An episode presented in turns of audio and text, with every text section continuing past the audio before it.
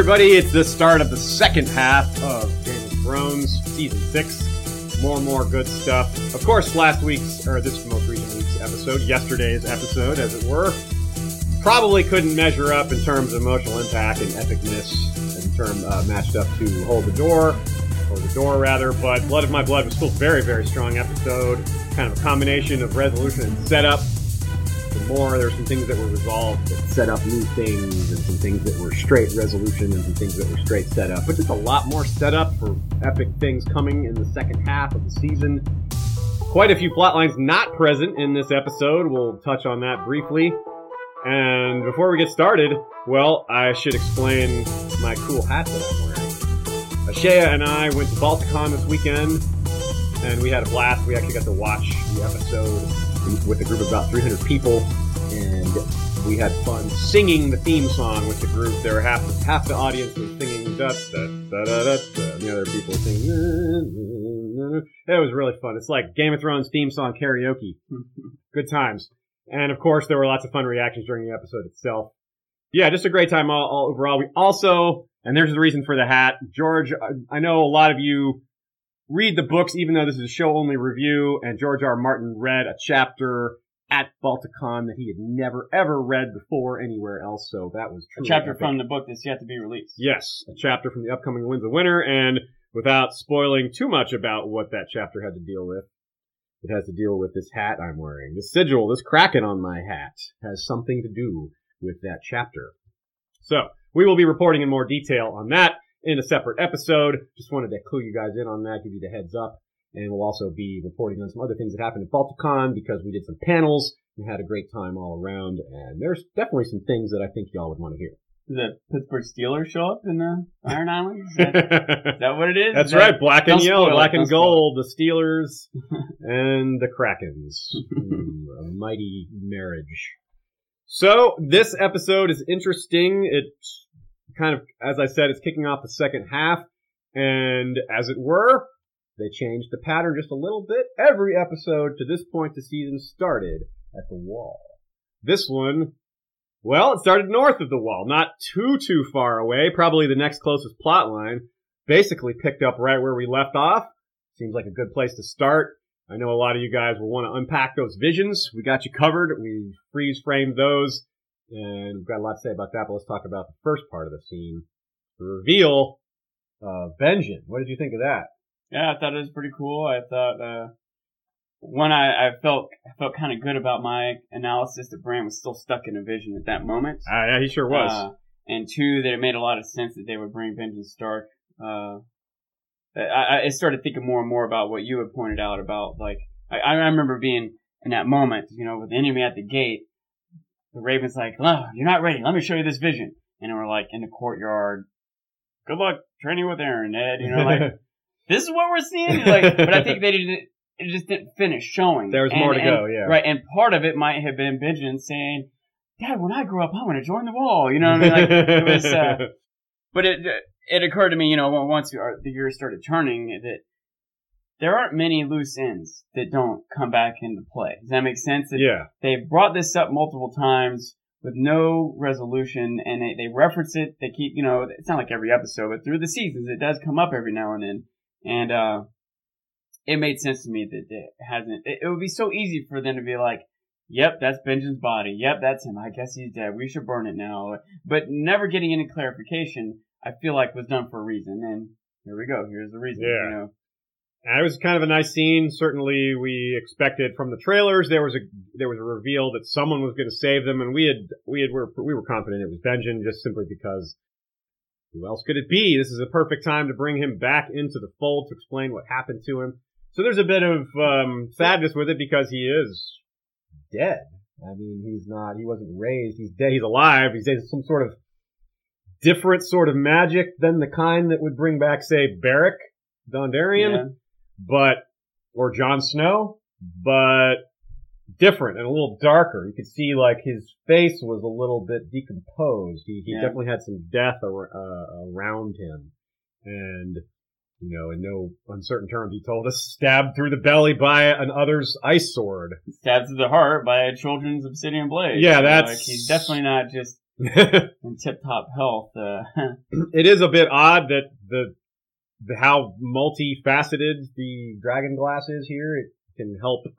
Surely it's not just stick a obsidian blade in someone's chest and they turn into a White Walker. Surely it's not that simple. But in this case, perhaps it is that simple in terms of stopping the spread of the magic in a, in a body.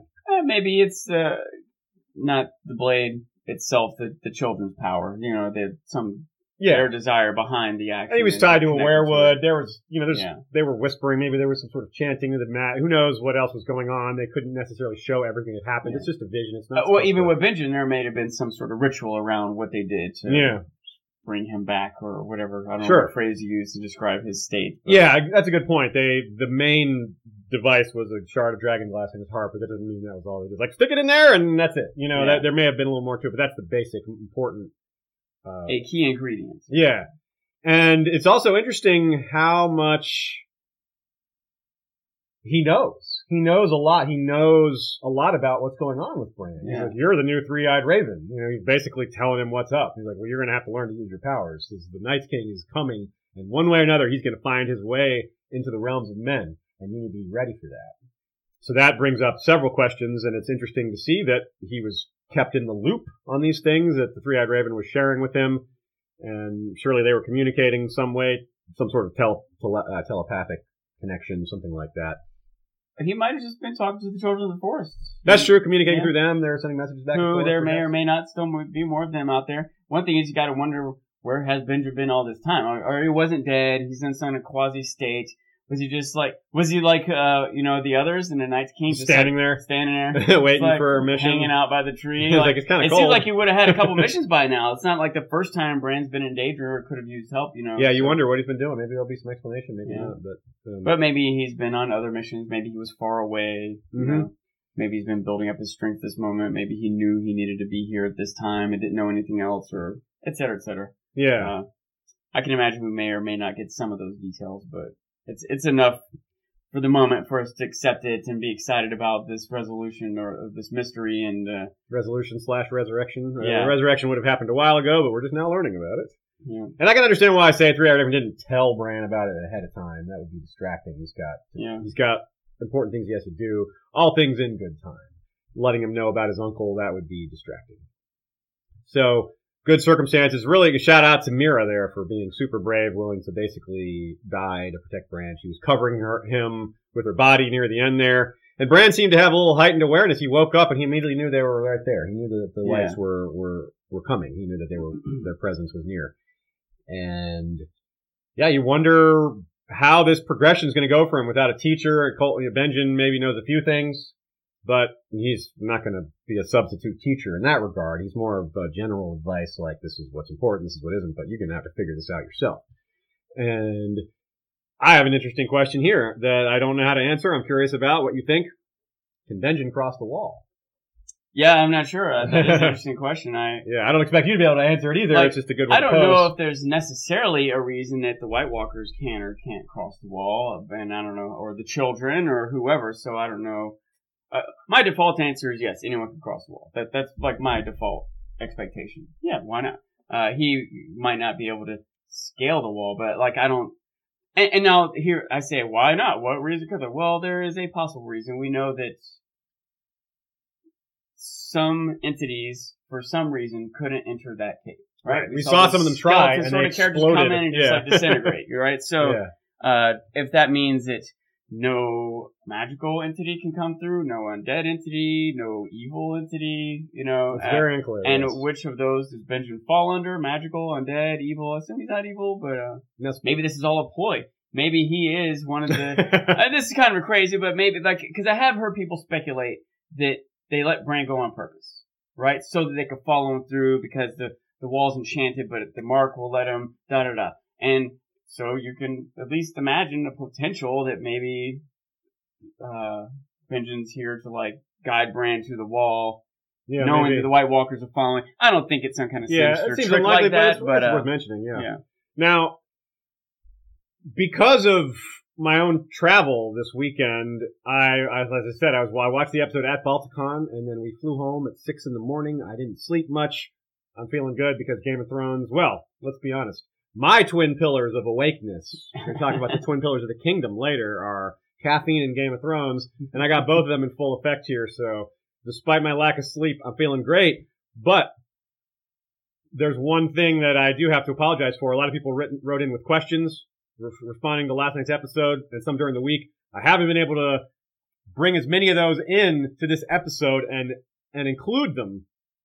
But I do have a few thoughts, and in that, that one of what you reminded me of one of them, I believe it was a, a listener named Omar wrote in and pointed out a nice bit with regards to the barrier at the cave and how it might relate to the wall slightly.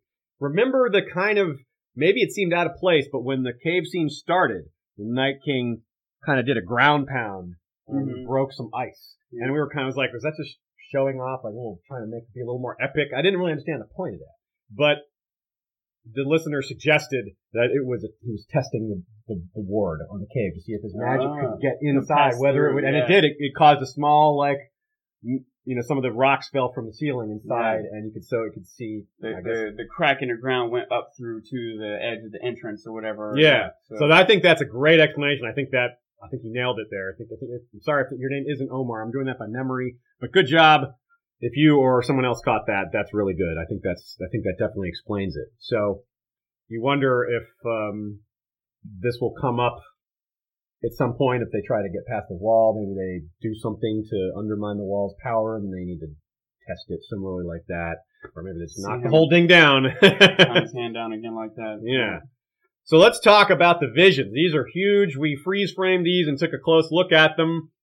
And it's very interesting. It's mostly stuff from the past. Mostly stuff from the past. Some of it's from 20 some, about 20, well, more like maybe 17 years in the past.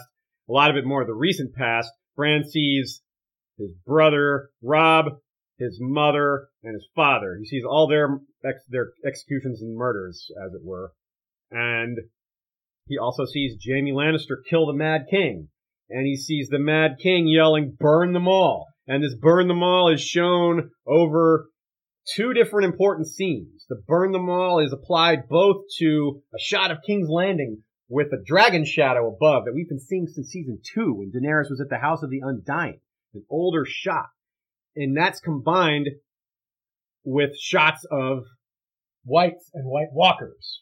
It's like is he saying burn all the zombies? Well, we know that would work. The whites are very vulnerable to flame, so I could see how that's applying. But surely the Mad King wasn't think, saying those things. He wasn't talking about the White Walkers or or any any whites, and they weren't around in his reign, as far as we know.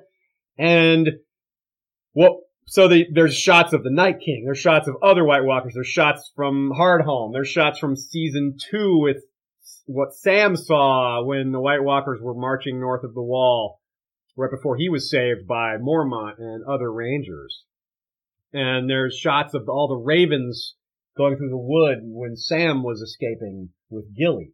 Lots of older scenes of White Walkers and Whites, and interspersed with scenes of Stark history and the Mad King, and then two, the most, I think the most interesting tidbits there are, there's one shot of the pyromancers pouring wildfire from one container to another, where another pyromancer is standing nearby with a torch, which is, that doesn't seem very That's smart. just yeah. They should have lanterns or something. You know, something. It's like, holding the torch, like, come on guys, that is dangerous. Now, the like, Mad even King if it wasn't wildfire, mad servants. even if it was just books or pottery or something, it still seems like this is flaming open should be a torch. lantern. Yeah, it should be. a But anyway, that's a nitpick. And the interesting thing is, what is this wildfire? What is he talking about? We know that the Mad King wanted to blow up King's Landing. He was like, well, if I'm gonna, you know, if my regime is falling, then I'm gonna take out King's Landing. And we know that was one of the re- the main reasons that Jaime killed him. And then Jaime went and killed some of the pyromancers. And so there's a theory that there's still some wildfire in King's Landing that no one ever found. That is down there somewhere. And what we see in one of the visions is the wild this this chamber where there's wildfire is stored, and there's just an explosion of wildfire, green fire, and it's heading towards the other stored wildfire, which sounds like it's potentially this great catastrophe of wildfire. And this could be, it's either, so I, like I said, I think there's two way, two main ways to interpret this. perhaps both are relevant. By the way, this is why I'm wearing an Iron Throne shirt today. All these shots of the Iron Throne, both the Tommen and the Mad King, and even Jaime sitting on it right after he kills the Mad King. Confirmed that Jaime stabbed the Mad King in the back, by the way. we Yeah. see that with our own eyes. Uh, but anyway, back to the to the wildfire. So the there's potentially the wildfire is being Bran is hearing that this is how he should deal with. You know, this would be a great way to deal with the whites and the White Walkers would be wildfire. Uh, but it also could mean that there's some potential catastrophe happening at King's Landing with undiscovered, long hidden wildfire being ignited by perhaps one of Dany's dragons. We're seeing the dragon over King's Landing, and we know that she's headed there. You know, at the end of the episode, she's got this. All right, we're on our. We're you know, I got the Khalasar, I got this big army, I got my dragon back. We're going to Westeros once we get, you know, our thousand ships, which uh, we'll we talk about that a little more later too. But yeah, so is that what we're heading towards? What do you, what do you think about all that? It's a lot to digest, a lot to think about. But get, go ahead and give me your thoughts on that. Well, one thing to think about is, you know, kind of more generally is is the past set in the first place or the future. You know what I mean? Like, are these visions that Bran is having? Um, most of it seems to be the past, and we'll assume that that's set. But some of it might be hints of the future, right? Like Right. maybe the dragon flying over King's Landing. Maybe that's a vision from 250 years ago, right? Like that's a possibility. But it doesn't seem like that's the random. Yeah, that it's kind of out of context, Yeah, you know, right? So it's probably it's probably one of Dany's dragons. It's also possible that the wildfire exploding is something like an accident that happened in the past. They Yeah. they learned a lesson from. Uh, but once again, we haven't heard anything about that anywhere else. And how is that the thing that you want to show Bran relevant? So And that would be odd if it was. I mean, it's, it's already slightly odd, but if that, if the wildfire thing happened in the past, that would mean the dragon over King's Landing is the only vision in all of that that's from the future. right, Or, which would maybe, unless that's also from the past. unless it's all from the past, yeah. that would be particularly odd. Those yeah. Uh, so we'll just assume that it's from the future, and I guess assume that the future set. I guess right. Uh, and so it again makes you wonder, you know, if this what the effects of that catastrophe will be will be connected to the dragon. Like maybe next episode, King's Landing is going up in flames. Tom is gonna die. the Pharaoh dies, or they're you know the Lannisters flee back to King's Landing. You know, but maybe it's a result of the dragon coming. And then as he sets things ablaze, some storage, a wildfire also gets set on fire and erupts a greater fire than even the dragons were causing. we know Um, wildfires, that stuff, you can't, there's, there's no substance that can make wildfire stop except maybe sand in large amounts. And if, if it gets, if it breaks out in King's Landing, there's no sand delivery system that can Yeah. handle that, you know? so it could really, really get out of control. I mean, we could see, we could actually see King's Landing entirely destroyed. That would be wow, right? And remember, one of the other things, since we're linking some of these, some of these visions came from, or not came from, but were also seen by Dany in the House of the Undying vision. Right? One of the things she saw that Bran doesn't see is the Iron Throne with snowfall coming Yeah. over, which could Which be like there's not a roof covering it, so maybe it all burned down. it's symbolic of the White Walkers, you know, invading the Yeah. kingdom or just dominating the kingdom, or yeah, or the or King's Landing and the Iron Throne being destroyed. yeah. Dany's visions seemed like they maybe were more symbolic imagery, whereas Agreed. Bran's are like moments. actual what happened. occurrences, Yeah, yeah, like Uh, literally things that happened. Yeah. Some other okay. So the other really important tidbit there was we see who I refer to as mid Ned. We have young Ned, which is the one in the twelve year old, roughly twelve year old Ned who we see in some of the visions. Then we have mid Ned. Ned mid Ned's the one who fought at the Tower of Joy, and then we have adult Ned, Sean Bean, etc. We see. I don't believe we see young Ned in this vision. We certainly see him in the vision that got interrupted in Hold the Door. But we don't, I don't think we see him in this episode. But we do see Mid Ned and we see, Where's my sister? It's pretty much the only line other than burn them all. And we see a shot that she would not catch this without freeze framing. It's way too fast. Yeah. And it's just a shot of what appears to be Mid Ned's arm. We do not know for sure. The the clue is that it's a he's got a leather vambrace, which Ned was certainly wearing leather with metal plates on him. He even blocked one of Arthur's blows with his forearm at one point. And it appears to be uh, that's like well, I don't know if it appears to be. That's just our best guess. It appears to his hand comes away bloody. It's not coming from him though. It looks like the hand he's It looks like touch there's something. a body underneath the hand, you know, like a torso and an arm. yeah. There's like a second blurry in the hand that's kind of background. moving. Yeah. Yeah. And so the best thought we have is that's Lyanna dying probably in childbirth. And you know we're gonna get this. was a bit of a this was a bit of a, a sneak because we we found out in advance that Mid Ned would be in this episode, so we thought maybe we'd see some a new vision, but no, it's this just a repeat of the, of previous scene Yeah. from episode three. There were new, there was new imagery. yes, there was just not not of him. and, uh, yeah. That was awesome, by the way. So unexpected. Just burn them all. That was like, oh! Because, like I remember I pointed out that we were watching this in a big group of 300 some people. Man, did people just, there was a very audible reaction and just the bunch of people sat up. It was great seeing, experiencing that in a large group because it was just really unexpected and really cool. And, uh, nice, I guess nice actor they picked for Mad King. An interesting role there. You, oh, we have one line for you. You're going to yell burn them all twice So far, so far. far. Maybe we'll see more of him. And Jaime killing him, and it's but it's still again. I wonder what is what is that related to? I mean, we know the story of Jaime killing the Mad King. We know the story of the Pyromancers. Why is Bran seeing it though? What is it? How is it? Is it just something he's seeing? Is it just something that they need to show to us viewers, like to set us up for something else? And Bran's the only way that we're going to get this story. yeah. Or is it something relevant to Bran and his arc? Because if King's Landing is ignited by wildfire, I just don't like Bran will be indirectly impacted by that. Keep in mind also, Bran even said himself, he's, you know, like, I can't control this. I'm having these visions, but Very true. who's to say he's having the right visions at the right moments in the right order or whatever? Yeah. Uh, Benji tells him you better learn to control it. okay, I'll do that right quick. You know? yeah. First, give me some rabbit blood. Yeah. By the way, nice little touch there with Sam talking about what he hunts north of the wall. yeah. And rabbits, we see it, and then yeah. they, we see it. if you don't hunt, you don't eat. Uh, or drink, and I don't, I don't think there's any significance to the fact that he's drinking the blood there. I think that's just nourishment. So, Yeah, that's sure, significant yeah. like some part of his, you know, activating his pet abilities. But I think that's just that's just nourishment. I mean, blood has nutrients. It's when you're starving and freezing, you're not letting any calories go to waste, any nutrients. Yeah, hard to catch. Plus, it'll make a man of you.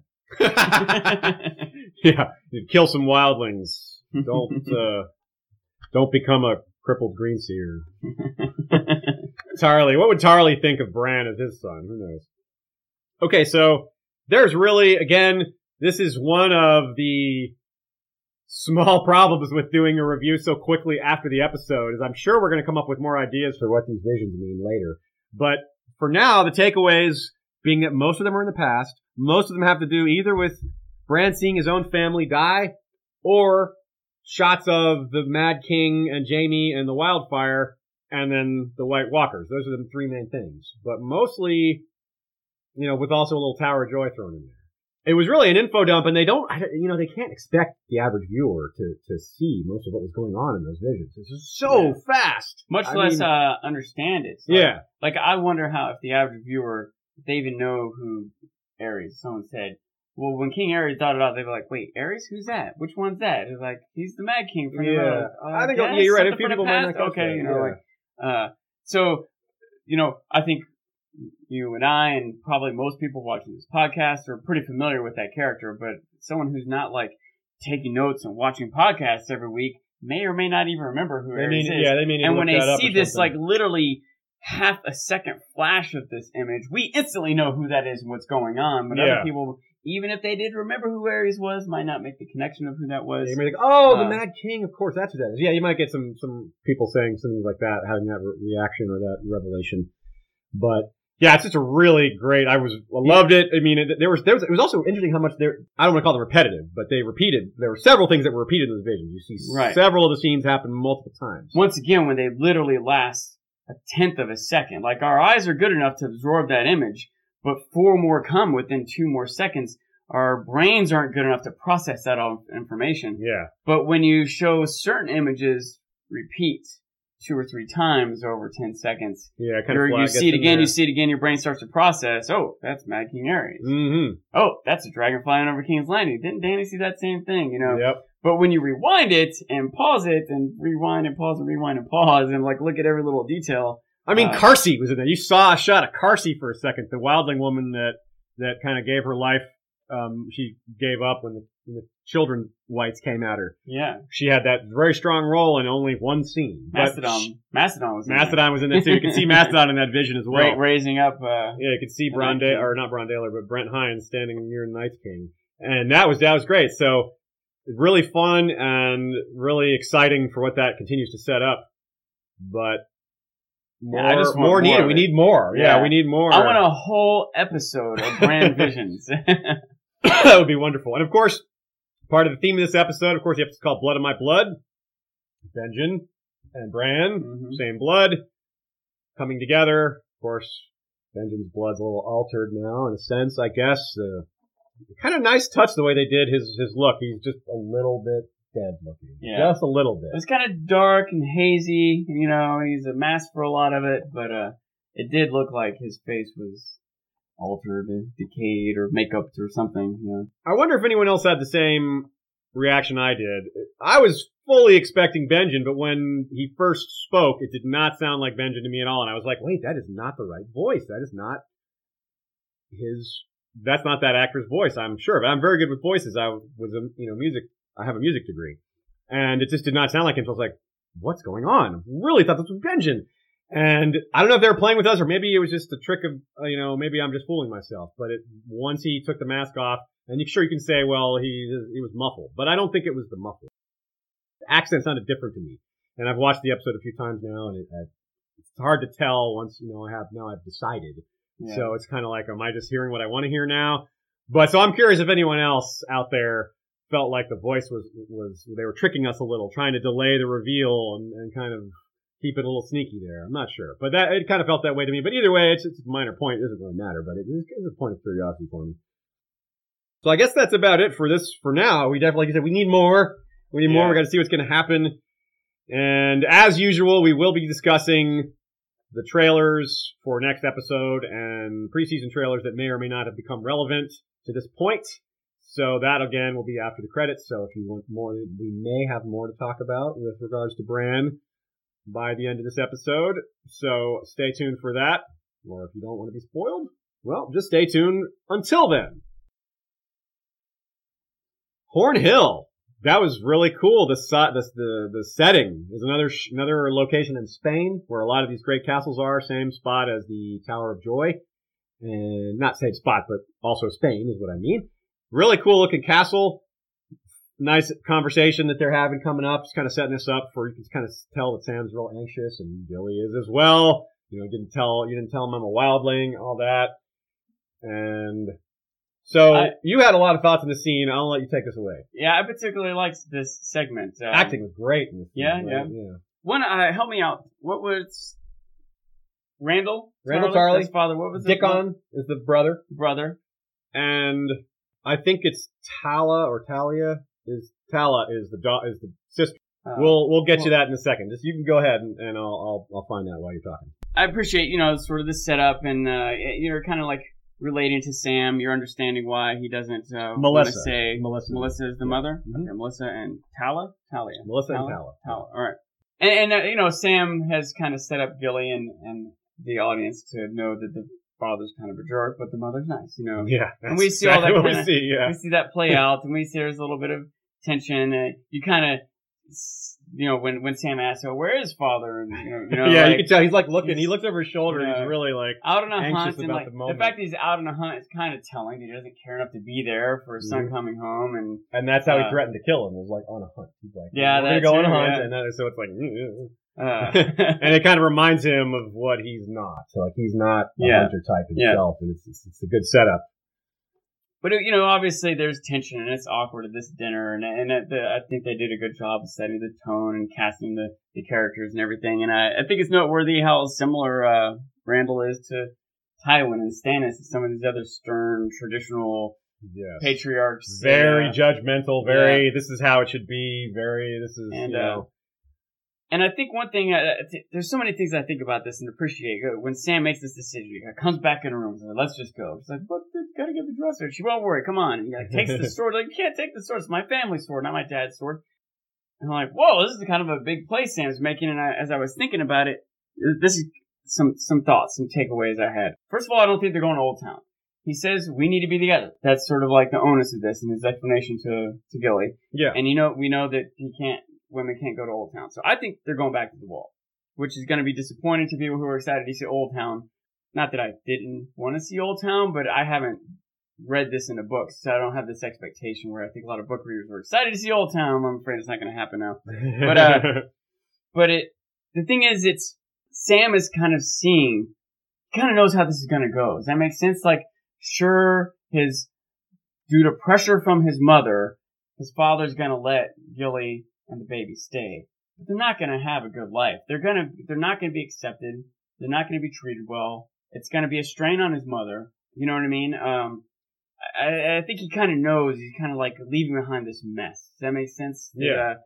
uh, additionally, he knows this sword is valuable on the wall. He knows, hey, they need to be able to smash zombies with Valyrian steel. Like this is, it's just on the fire mantle right now. This sword has a purpose, and I'm gonna take it. And uh, additionally, you gotta assume some of this. I wonder how much Sam actively plotted this, or if it's like a whim of a Yeah, decision, or how personal moment. it was.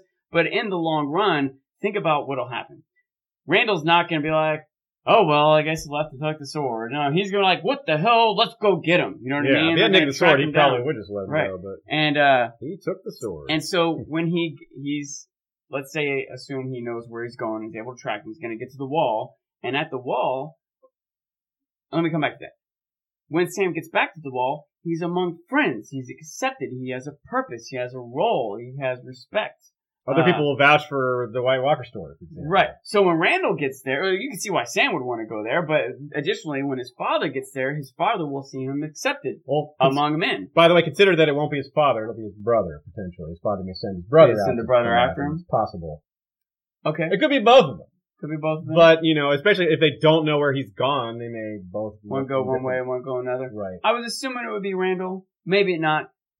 And it might be more impactful if it's Randyll, but either way, they will get there and see Sam in his own. They made a big deal about how Dickon is a really talented hunter, and that's kind of like if Okay. they're both hunting Sam. Yeah, you yeah. know, I don't know if that's just reading into it too much, but I, I Um, also it's just kind of normal for the father to send the son out on the important jobs like that. Yeah. Like you're going to be the Lord Give him some agency, gotta- give him a chance Yeah. to prove himself or whatever. Right. It, it could it could easily go either way, and like I said, it could be both of them. It could be both of them going different directions.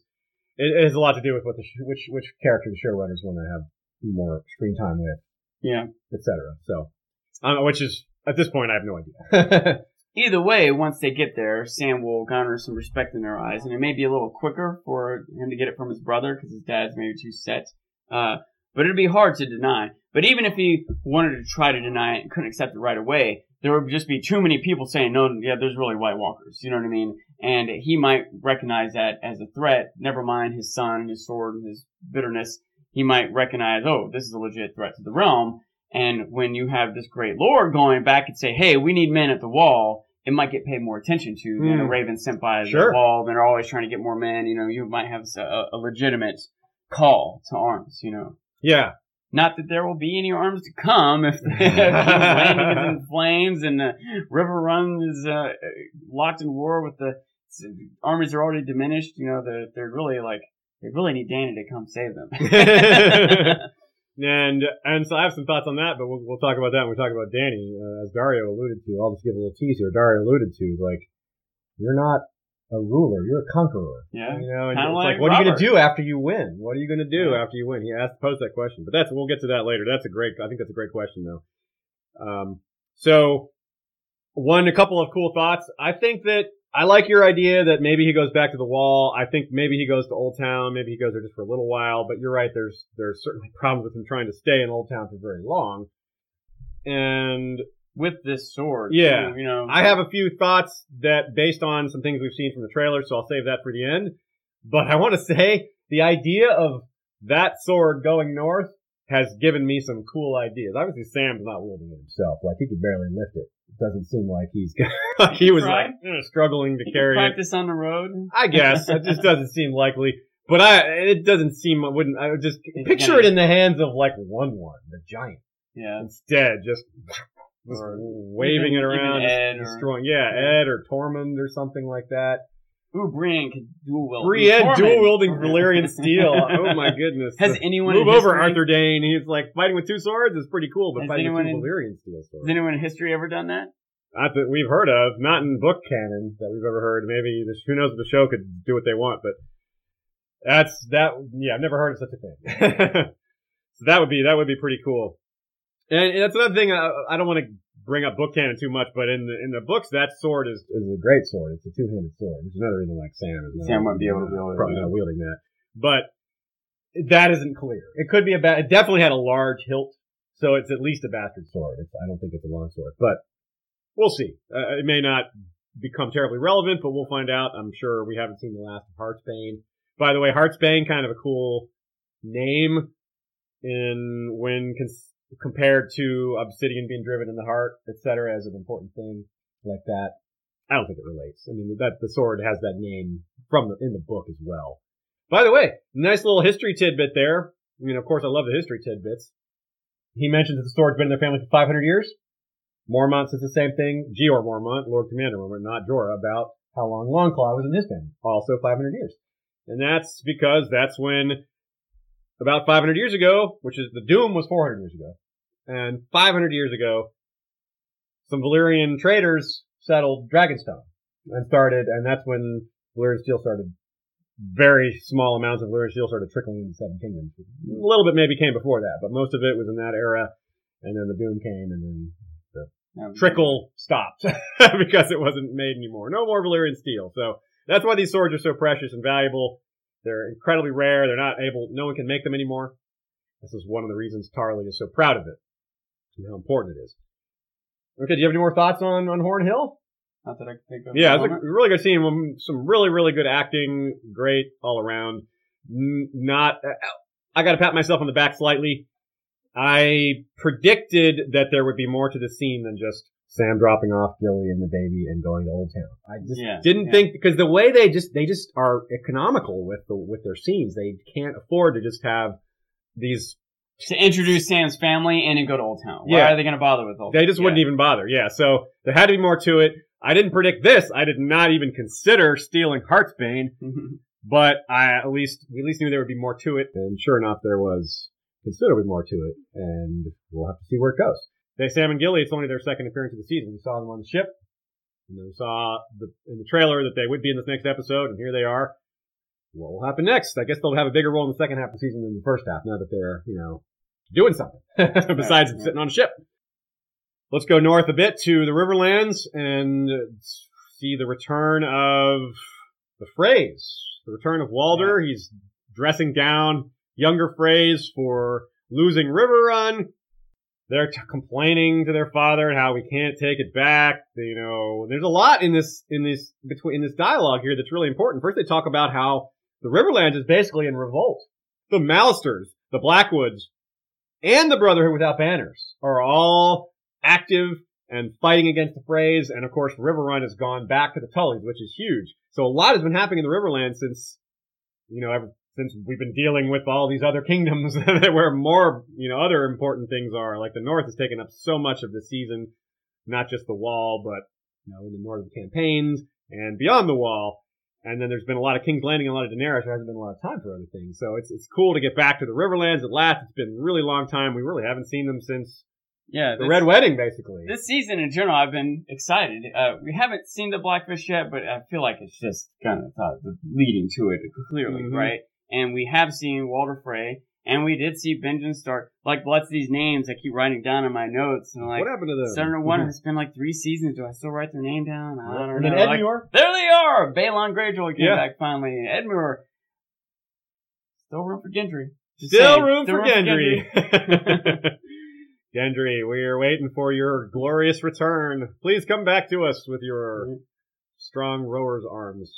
now I'm still suspicious with all this. Like there there might be you know uh, disorder. You know the Freys or the Lannisters or whoever may not quite have control of Riverrun, but that's not the same thing as Riverrun providing an army that can fight off the White Walkers or the Boltons. Does yeah, I, I said the same thing. I was skeptical that the Blackfish would be able to help. It's like he took the, the took Riverrun back, but probably they're gonna try to take it back from him right away. yeah. And we, he made the point that they can withstand a year siege.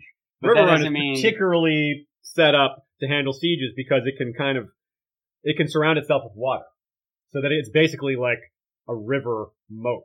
So it can really hold out, and it can you know they can even keep fishing. That's one of the things. yeah, that they, they can still get food. even yeah, it's limited, but they can supplement whatever they packed in there. It's a very very difficult castle to besiege. In fact, it's mostly a defensive castle. It's not a castle that commands the countryside particularly strongly. It's not a big castle, but it's extremely hard to take. So that will pose problems. And that's what the, the younger Fraser talking about. It's like, he can hold out for a year. What are we going to do? And, and of course, well, Walder has a plan. Edmure. Edmure's They a have threat. hostage, They yeah. to do something to him. Presumably, that's the idea. I'm guessing. I mean, that's a guess. It seems very likely that they would threaten to, to kill him. And there is some, there are some reveals to this plot in the trailer, so we'll discuss those at the end of the episode as well. There's definitely several scenes that indicate that this this plot line will be continued in the next episode. Um, I won't be more specific than that, but we will at least. It seems like we'll get some quick resolution to some of these things. That's cool. I want to point out also, by the way, another moment of like the characters that we're not supposed to like very much, but the performance of Walder Frey is really good. Yeah, he's really good. Yeah, he's he's a, he's pretty well known because uh, he was in Harry Potter, so a lot of people knew him already. Obviously, Harry Potter fandom is huge. One of the more successful fantasy stories ever. So yeah, so a lot of fans of Harry Potter are also Game of Thrones fans, and you know a lot of people recognize him. He's a very good actor. He's good for that role too. Just really, just want to hate him right away. and he doesn't give you any reason not to. It's, with his young wife there, just like kind of fondling her, he just roughly pulls her into his lap, and she's just terrified looking. You feel real bad for her. Um, but in the scheme of things, there's a lot worse out there. Treating his subordinates so poorly too, nation. like it's you know like Her like maybe a thing, maybe there's like a way, object. and maybe Yeah. he has a plan, but he's still uh you know the these uh, soldiers or sons or whoever's reporting to him, he's still like mean and aggressive and da da da. commanding and in you know, charge. Yeah, Ra- rather than not just no commanding weakness. in charge. Not just that though. He he is like mean to them. Uh, rather than he's not calm. He's not presenting a plan. He's just calling them idiots. Yeah, what I telling mean? him get this done. You you know Just do it. figure it out. You know, but then he told he also gave but he gave them uh, the ace up their sleeve, Edmure as Yeah. a hostage, which is that obviously should help them. I would think if they if they're if they handle it well, which they might not. They are they are Freys with their hateful Frey hats that we for some reason it just makes them look like bad guys. I don't know. It makes them look like like like henchmen of some other bad guy. To me, they look like McPoyles. That's always sunny. That's all I can ever think when I get to the Freys. I wish so bad that they would cast them. They would get those guys. Yeah, I get Charlie and oh, not Charlie, but yeah, the two Yeah. McPoyle brothers and Margaret McPoyle. What was the, the? Do you know the actor's name? He was one who was in a House of Cards. Remember? Uh, yeah, Jimmy, Jimmy Simpson. Yeah. I can't remember the other guy's name, but he's in a ton of things too. Yeah. Never seems to be in the lead role. I just But have a hard time watching those portions of House of Cards. So wait, wait It's like you're not for funny. Margaret to come on screen. it's like wow, this, this characters are serious. So where's the funny guy? He needs to clean his wounds out with milk. so we can expect. So we get this is a good transition point. Well, so this is a new. This is what what I said here. This is a great example of the second half of the season, starting with more setup. This whole return of the Freys into the forefront of the action, into the you know into our consciousness again, is a setup for what we're going to expect to see the second half of the season, and we can see where it's going. We know Jaime is being ordered to go there, so that's good. Unless you have more to say about the Freys and Blackfish for now, Oh yeah. let's go there.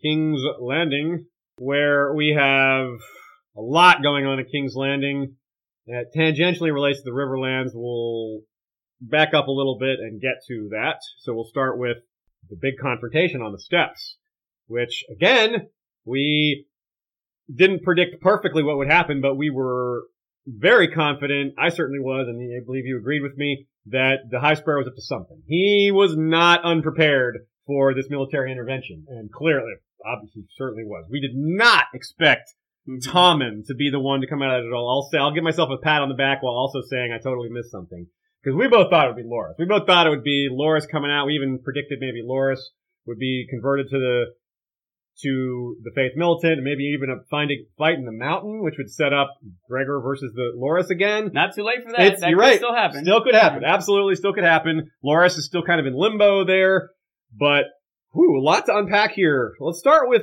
let's start with Margaery because this is kind of where the you know, chronologically, as far as the scenes go, that's where we start with Margaery. Actually, may have started with Tommen talking to High Sparrow first. Yeah, actually, Yeah, we started with Tom yeah. and High Sparrow first, and then it transitions to Margaery and Tommen.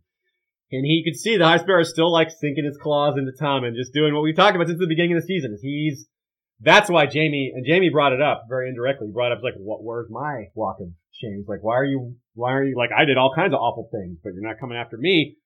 And at the time, I said, "Well, he wants to influence the people who are actually in charge. You know, Yeah. he, he cares that he wants to have his power over Cersei and Tom and Margaery. Those are the people he's focusing on. They're the rulers. You know, Jaime's not a ruler. He's important."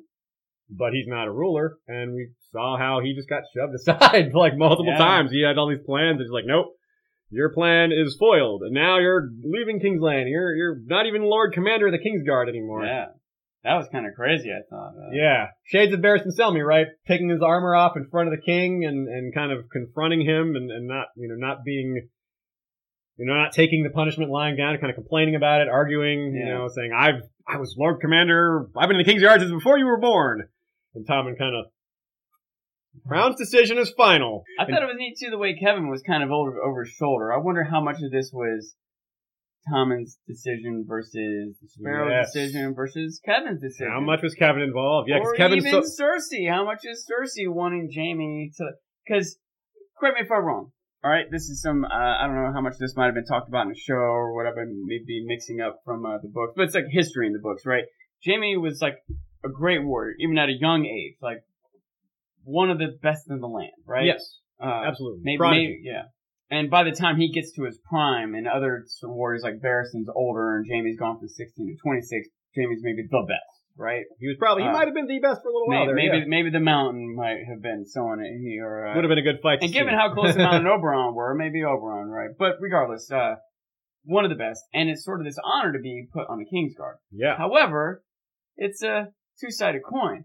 Kingsguard can't marry or have kids or lands and so on and so on.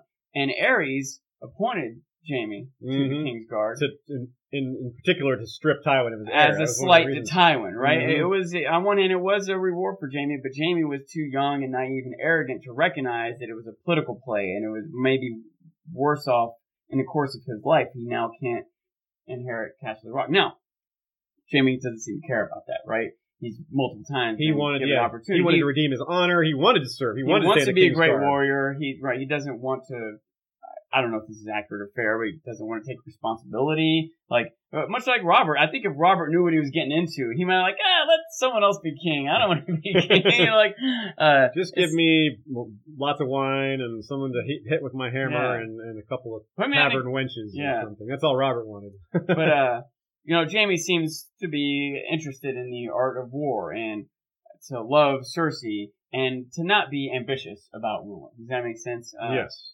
But there's he's been led into it, and I and I can just imagine Cersei would rather have Jaime inherit Casterly Rock and rule as a Lannister than be a one-handed guard. That's just, you know what Yeah, I mean? that's Kind of Tywin li- looked limited down on and, it too, you know, and uh, so I, I can imagine Cersei and or Kevan coordinated behind the scenes. Like, we really need Jaime to go back to Casterly Rock. We really need Jaime to, to run the to to run the army. We really need Jaime to do a lot of things that aren't just hovering around in politics here. You know, uh, we and and I'm sure the Sparrow doesn't mind getting Jaime has twice at least threatened the Sparrow. You know what I mean? Like, it- there's lots Yeah. of people who want Jaime doing something different. Um, and Jaime takes this as a great insult, and uh, the world may also, but it may set him up for greater things. It may Yeah. set him up to really use his capabilities as a leader, uh, to to free him up to have a legacy and so on. So Now, a few other things about this scene. I agree with what you're saying there, by the way.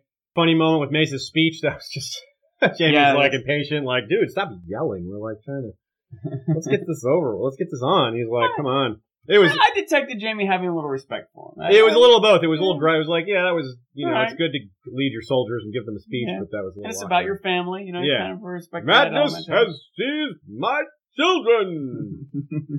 I like Mace. yeah, he's he's humorous, and he has to have it explained to him. Like, what's happening? Like, he's beating us, is what's happening. That's really funny. What's happening? he's like, it's all just going on. He doesn't know what's happening. he has to have it explained. Like, mom, explain it to me. So Jaime's facial acting I thought was really fantastic in this moment. He sees Tom and he's stunned, and then he's just like shaking. He's like, "Tom, no, don't, don't do it."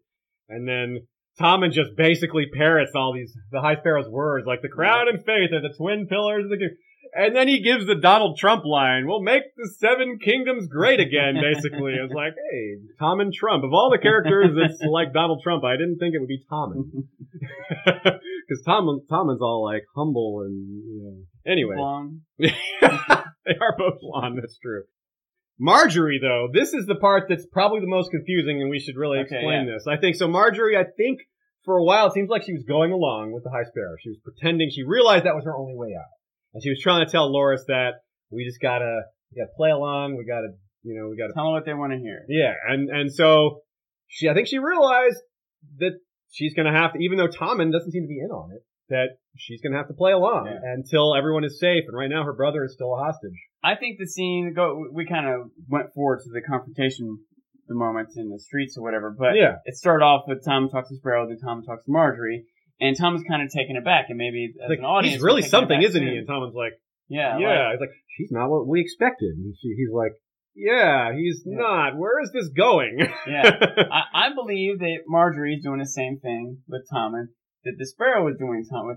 Margaery knows whatever she says Tom, to Tommen is getting back to the Sparrow. yes, Does that make sense? and that yes, And she wants the Sparrow to believe that she's bought in. which is the re- and- which is by the way the reverse of us knowing that any that the High Sparrow tells Tommen Tell- that Tommen about the walk that that Tommen's gonna going to tell. Cersei. Yeah, Right. Yes, I think it's the same thing happening here, and that Margaery is saying what she's supposed to say. She, in fact, never mind what Tom is going to go back and say. She's probably being listened to right now. This, Yeah. Oh, yeah. This She's aware of that, the yeah. Whoever's overhearing this. And I think she like it was almost too perfect how she hit all the bases. You know what I mean? Of her regret and how she seems good and how it's supposed to look and what we need to do, all this stuff. You know. and it was just a, yeah, it was too quick too. Like I agree with you. It Yeah. can't be. I can't imagine that she's actually just converted.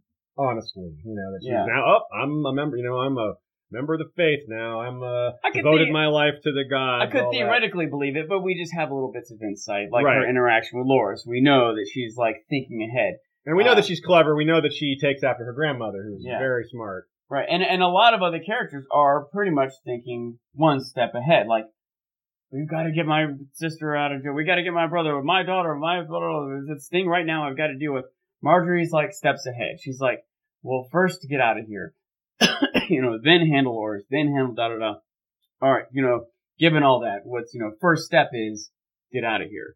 And Yeah, nothing, yelling hap- and nothing fighting can happen until she gets uh, out of there. yeah. hiding and refusing. None, none of that's gonna get her out of there. So let me just say what I need to say to get out of here, and then I can manipulate Tom and like you know what I mean. I can manipulate the Sparrow through Tom and now. Now once I'm out of here, then I can manipulate the Tom and to do whatever with the Sparrow. I can, Tommen.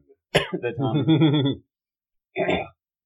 I uh I I'm I'm excited to to hear Margaery unveil her her intentions or even if she doesn't clearly obviously speak them out, I think we'll see it. Yeah, happen, if you Loras know? is freed at any point, you may that might be it. Like, okay, that and Margaery's like, okay, now I can. But speaking of Margaery some more, this is certainly the most, Yeah. maybe the hardest to figure. Uh, she's also potentially the most capable, the smartest in this group of people. They're plotting against each other. I mean, High Sparrow's obviously very cunning and smart as well. Yeah. But I think it's interesting how much Tommen is just caught in the center of all this, and he's just Mhm. being manipulated by everyone. His mother, Jaime. Well, Jaime isn't necessarily manipulating him, more like pushing him. So like Jaime isn't being underhanded. He's he's open. if you think of the word manip, usually when people use the word manipulate, it's a it's negative, Mhm. and b it's I don't know subtle or secretive, or underhanded, under- yeah. right. But manipulative in a, a more broad definition of the word is you know Jaime's is more out in the open. Jaime's Yeah. manipulation is out in the open. So is Cersei's is to some extent similar in that regard.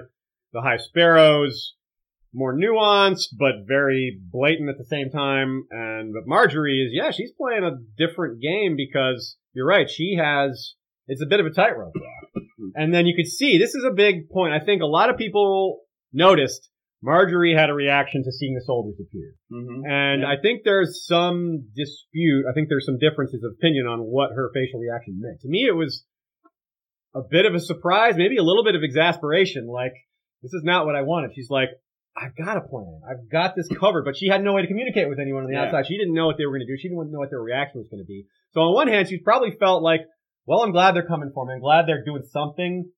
but this is not. Don't Yeah. let's not do it this way. I've got to. I've got this handled. Don't. You're what I you're doing is threatening Loras. you Yeah, know? I interpreted it as a look of concern, which that is, by the way, another thing to consider is that the, of the different plays that she could make, she is considering her brother with all this. Yes. and, and other people may or may not be. Like Cersei doesn't give a Cersei crap doesn't give a shit how about Loras. things play out with Loras, right? So- Olenna cares mightily Right. about that. On the other hand, she cares as much as Margaery, yeah. if not more. I, I wonder though, like, I mean, it's an awkward thing to, to think or wonder about, but it, you know, if Olenna had to choose, like, if it came down to it, who is she more concerned about, Margaery or Loras? Like, Margaery is the current queen and maybe is more helpless as a woman than Loras, who's this proven knight or whatever. But Loras is the heir. Like, Yeah. So, regardless, uh, I, I, I interpreted it as a look of concern. I, I do think that she, part of her would be like, no, don't do that, but she's Mhm. like keeping her cool. You know, she she is like on display for the world. She's got to be careful how her face reacts to things. But and so I think they did a good job. I think she did a good job as like a character in a show, and the actress, director, editor, writer did a good job in her reflection of like having the reaction in her face, but minimizing it. Does that make sense? And that might cause it to be a little bit difficult to interpret, but I think fundamentally it was concern. You know, it, it- it could have been many different potential things, but I think that, uh, she does have a plan. I, I feel pretty confident, and I think that at least part of the plan was, uh, was in jeopardy there. Like, it, obviously it turned out okay, I think, for, for, for whatever Margaery wanted, I think her plan's still rolling. Yeah. Does that make sense? Yes. But if it had just turned into a slaughter in the streets, like, that would not that's, that's one thing it, maybe on some level Margaery would have got free and so Loras, but I don't think Margaery wants bloodshed. I think Certainly Tommen didn't doesn't. want it in a sort of a naive way. Does that make sense? yeah. But I think Margaery doesn't want it in a more calculated way. Mhm. Uh, she, he knows it's not good for their rule. Right. It is not a stabilizing. It might be a uh, a Pyrrhic victory. Is that the one? You know, like if they get themselves free, but then the city is in chaos and no one respects Yeah. the crown anymore. Now, a couple other things for the scene. When Tommen comes out, of course, it's a huge surprise to viewers and to characters. Uh, interestingly, he's flanked by four Kingsguard, and the Kingsguard have seven pointed stars, which is very interesting. They're they're aligned with him. Really? That Yeah, I cool. did take note that there were, I think, four. There were four, Specifically yes. four, not seven. I assume one, the mountain, was. was He's still with not there. Cersei. He's with Cersei. And so I And Jaime's wonder, the other, so there's one Jaime's missing. six, So one I wonder who that for. other one is. I wonder yeah, if he's. I don't uh, know. Speaking of who the other one is, Jaime's been stripped of the Lord Commander. So Yeah. who's going to be the new Lord Commander of the Kingsguard? That Like the definitely mountain. going to matter. If he can speak, he hasn't. It doesn't seem like he'll be Can't in be him. He can't role. command, He's stuck yeah. more to Cersei than to Tommen. Yeah. So yeah, it is. Uh, will they bother to name it or introduce a new character, a new name and face, uh, personality? I part of me is like excited about that, but another part is like, you don't have time for that. Focus on the other stuff. You know? Yeah, I'm, I'm very. That seems very up in the air. They they've often kind of pushed Kingsguard to the back and not considered their numbers and who's in and out. Like someone, you know, Meryn Trant died. They didn't tell us that someone replaced him, but clearly Yeah. someone has. Well, is it clear? Have we seen? Maybe that's. The, I believe we've seen one? Have we seven. seen I believe together? we've seen them uh, Okay. at, at other points in the season. It's not clear, but we talked about others, well, others mm-hmm. dying as well. And yeah, it's just it seems to be just something they kind of do off screen for the most part because these, these some of these individual Kingsguard perhaps aren't important enough to devote screen time to. It seems like they could also just be their whole own show. They could just have a series called The King's Guard. Yeah. Just show the characters and their interactions, their lives, and the fight scenes, history. That would be. Someone make that. Someone out there. yeah, someone make that. So let's transition over to Cersei and Jaime talking about things after Jaime's lost his position. His first response is he wants to get bloody. He wants to go on the offensive right away. Cersei's got her head together a bit more. Says, "No, this is gonna. We can. We can use this to our advantage. You lead this army to the Riverlands, and show them you're a commander. And this this this exercise of taking these troops out there and winning a battle, doing some things with them, will make them more loyal to you. They'll show you'll win acclaim and respect from these soldiers, and that will pay dividends to us later. So let's come back in just a minute after a short break, short ad break, and we'll be right back to discuss that and more. Jaime going to Riverrun. We've got a lot of things interesting happening there. It looks like Riverrun's going to be a big focus, and not not only is Jaime going there, and he mentions Bronn briefly. So uh, hopefully Bronn's Yeah, going with him one way or the That- other. That's the most exciting part about all this. thing. as soon as he said, "I'm going to get Bronn the biggest bag of gold anyone's ever," I was like, "Yes, go do that." Come yeah, on. get Bronn. Whatever you do, make include Bronn in it. So yeah, Bronn's go, looks like Bronn will be coming back, even though Jaime's plan isn't going into action the way he wanted. I guess he'll go with him to the Riverlands. That'll be cool. Jaime's redemption arc has kind of been curtailed slightly. But guess who he's going to maybe run into at the Riverlands? Who else is being sent to the Riverlands right now? To the same exact castle. Brienne. Exactly. Yeah. Brienne and Podrick. So looks like Jaime and and Bronn might re-encounter Brienne and Podrick, and that could be a lot of things could happen. That could anywhere from cool to funny to both to tragic. Yeah, I wonder if something really big might happen where Jaime might be convinced. Screw this swamp castle. Let's go where the real action is. We Mhm. need to get the Boltons out of here. yeah, or- yeah. I, I wonder what his take or how much he knows about the Boltons and all that stuff. And, How and, much do you and know about the Veil too? Like, what does he know about like Littlefinger's armies moving around? or Yeah. how loyal they are. What are. they doing? And, and Yeah. never mind even all that, because I feel like someone could or should be like, screw this frozen Winterfell. We need to worry about the White Walkers. That's the real thing, you know. Yeah. I wonder what point Jaime are we going to see Jaime hacking down zombies? Is that ever going to happen? you know? that would be pretty cool. Catching zombie weapons in his golden his- hands. yeah, what if his gold? What if gold works against? what if his gold hand just like shatters White Walkers like Valyrian steel? then they would have. Then the Lannisters would be extremely useful in, in the fight against the White Walkers. Gold plate all the that gold, weapons, Yeah. but we can only hope. That doesn't seem like. it. So, and then we we hear uh, another thing that's important that's coming soon. We hear Jaime says he doesn't want to leave because he needs to be there for Cersei's trial, and Cersei's like, "Trial by combat, I got the mountain." Yeah. Enough said. And Jaime's And like, Jaime's like, all right, yep. You're yep. like, okay. Good point. Yeah, like, except I guess he's, his real complaint is, if you think back early in the season, we talked about having him in a trial by combat, and Jaime said, "That's a trial by combat I'd like to see." Yeah, it's yeah, like yeah. that's really what he's complaining about. He's like, "Yeah, but I wanted to see. I wanted to see it." On. it's like Can I go to Riverrun afterwards? I want to be like you viewers out there and see this thing. I want to see the mountain in action. And we have been waiting for that because it's been just very slowly teased, slowly teased. Like, when's he gonna get into a real fight and who against who? Yeah, because that's still another thing too. I kind of combat. Yeah, who is his opponent gonna be? Yeah, Like, they- still don't know. doesn't Jaime or Cersei wonder about it even? You know, like uh, uh, is Olenna gonna click in her head? Wait, he's gonna choose Loras. You know, whatever. yeah. if, if that's in anyone's range of consideration yet. And and if it does come to be that, how what will the response be? Like, uh, I, I'm kind of assuming it's going to happen, but I wonder if it does happen, how Olenna and Mace will respond to this. Yeah, it's very, very interesting. And yeah, you wonder if the Tyrells are, you know, it's their alliance with the Lannisters is important because without the Tom and Margaery marriage, they their you know closeness to the throne goes bye bye in a hurry. So as much as the Lannisters are perhaps not the best allies, without them, they they don't have their connection to the throne. So Yeah. they they have to. They're not going to just abandon the Lannisters. They may want to, you know. Get Cersei and Jaime out of the picture and work with Kevan and and Tommen, you know, and but you know because the Lannisters aren't totally united themselves at this point. Obviously, Tommen has moved away from his his own family in a sense. Maybe not Kevan, but he's moved away from his mother and and Jaime. I mean, Cersei didn't see that coming. Yeah. And these Kingsguard had new armor and everything. Like that was just, or I mean, not new armor, but new things added to their armor. So they just were in the dark about that. And part of that, I think, again, speaks to their contempt for the High Sparrow, just not giving him enough credit for, Yeah. for you know, being able to maneuver, being able to politic and intrigue on their level, which he clearly is capable of. He saw, he's seen what they've, he's seen what's been coming. He's anticipated their moves quite well to this point. You wonder if that's going to continue or if he's going to falter and make a mistake. It's also worth noting if they hadn't made this play, like bringing the troops in and everything, this is still a good move for the Sparrow, right? It's, Yeah. It's it's uh, it happens to be good even against an extreme play, but min- minus their extreme play of bringing in the troops, it still was going to be a solid move. you Yeah. know? So it's uh So a couple of unresolved things there. We're gonna we, we need to know. We don't know yet who the trial by combat is going to be against. Loras is still a really good guess, I think. Although interestingly, I wonder. You know, maybe the Sparrow could pull another move, like try to say no, you don't get a trial by combat.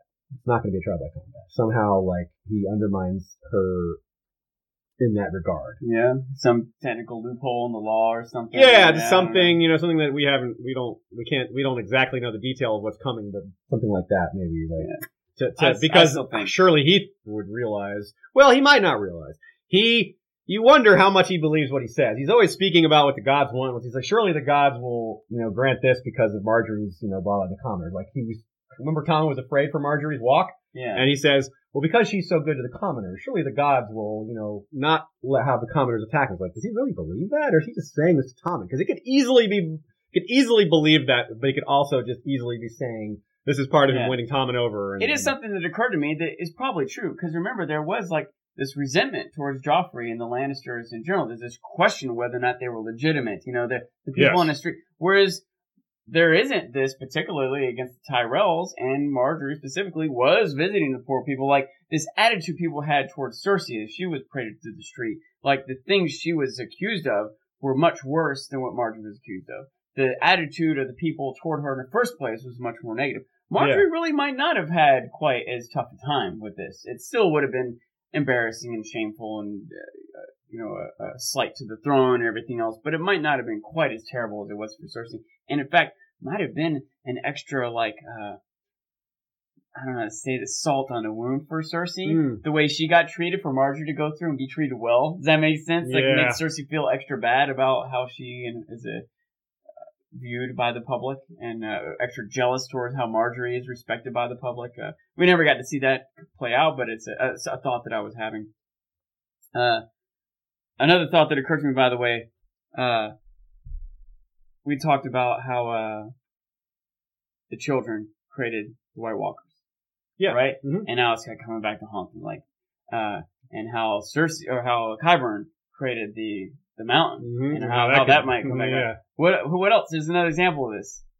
Cersei created Faith Militant, she did. made her own She- monster. or at least she resurrected them in a sense, right? Yeah, Because they, they yeah. were something from the past that's been brought back. She like had this threat, armed someone to deal with it, and then it turned on her. You know what I mean? Yep, Very yep. similar to Very good point. Yes, Cersei's bring, bringing uh, bringing the Faith Militant back is we don't know what brought the others back, but it is kind of similar. The White Walkers rather brought them back. It is kind of similar. That's very cool. I you know I didn't notice that. It's a really good catch. It's a good parallel.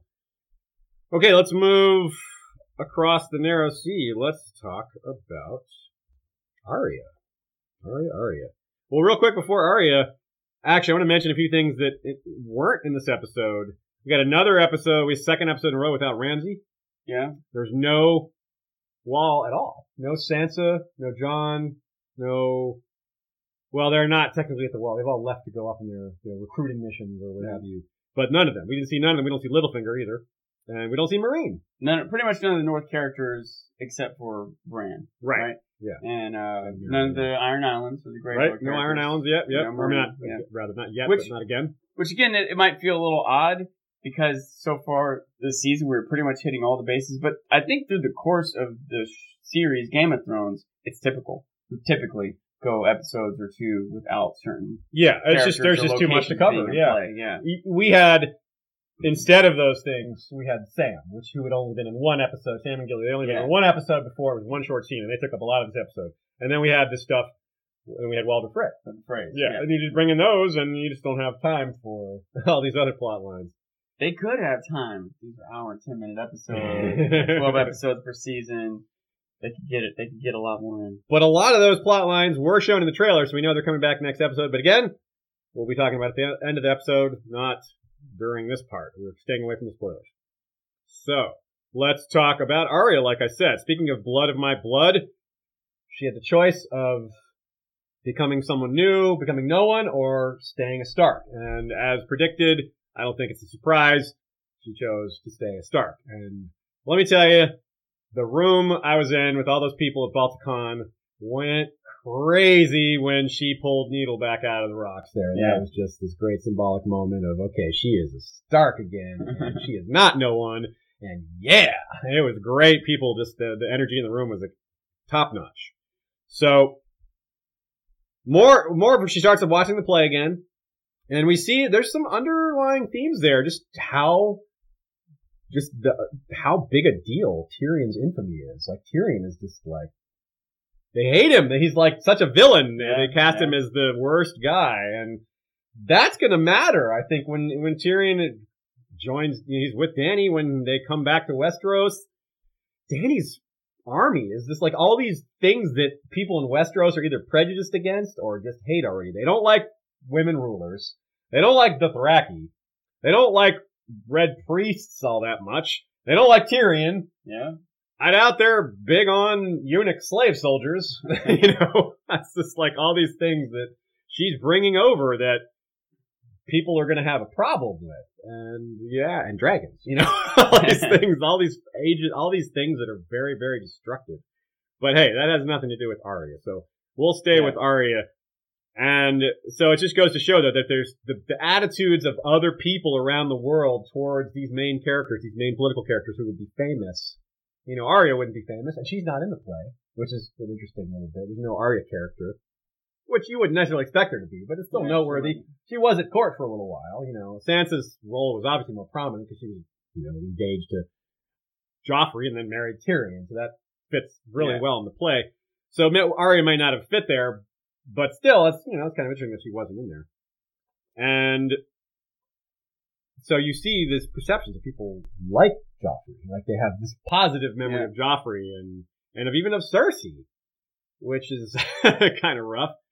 And that's just all, yeah, that's all really cool. So, what did you think of of the scene in general with Arya? What are your thoughts on on how this played out? Were you surprised by anything?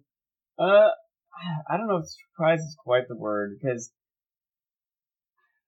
I I don't know quite what I expected. Does that make sense? I I, I felt like she was like falling in line and doing what she's supposed to do and gonna become. It seemed like that's where the story was leading us and everything. But also at the same time, like there's no way Arya stops being Arya. You know, I didn't see it happening in her character. They seemed like they kept showing us that she wasn't giving up who she was.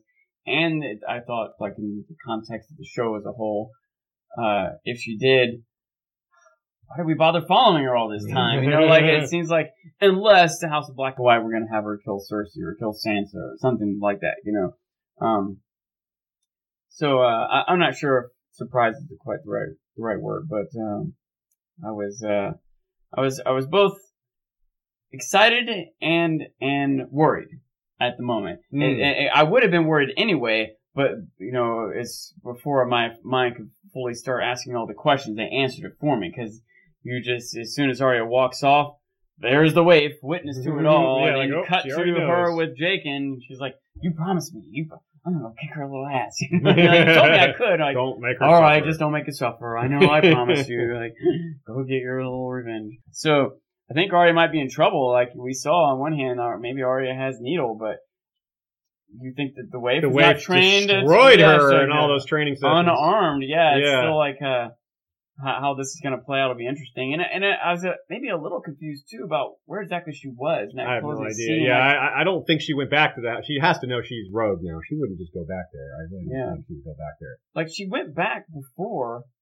either not sure if they had known what she did or assuming it wouldn't matter. I, I wish I remembered the time. She couldn't expect it to not know though, because she clearly didn't kill her target, and the, but not the- just didn't person kill them, took but sort of out- announced it to people. Like it just made too much of a scene. Like if she went to kill the guy, the merchant guy, and didn't do it and came back, well, maybe she'll do it tomorrow. It's not like she said, "I'm going to do it tomorrow 3 p.m." You know, she's like, "I'm just going to the glass out of her whenever I get the moment." Right. Yeah, it was and very so obvious. There's the, no- mo- the moment might have just not got there yet. So she goes back to House in Black and White, and I'll try again tomorrow. But then she it, she doesn't just not get the moment. She like makes a scene. So and it's I don't know I don't know I if but if she didn't go where is she in?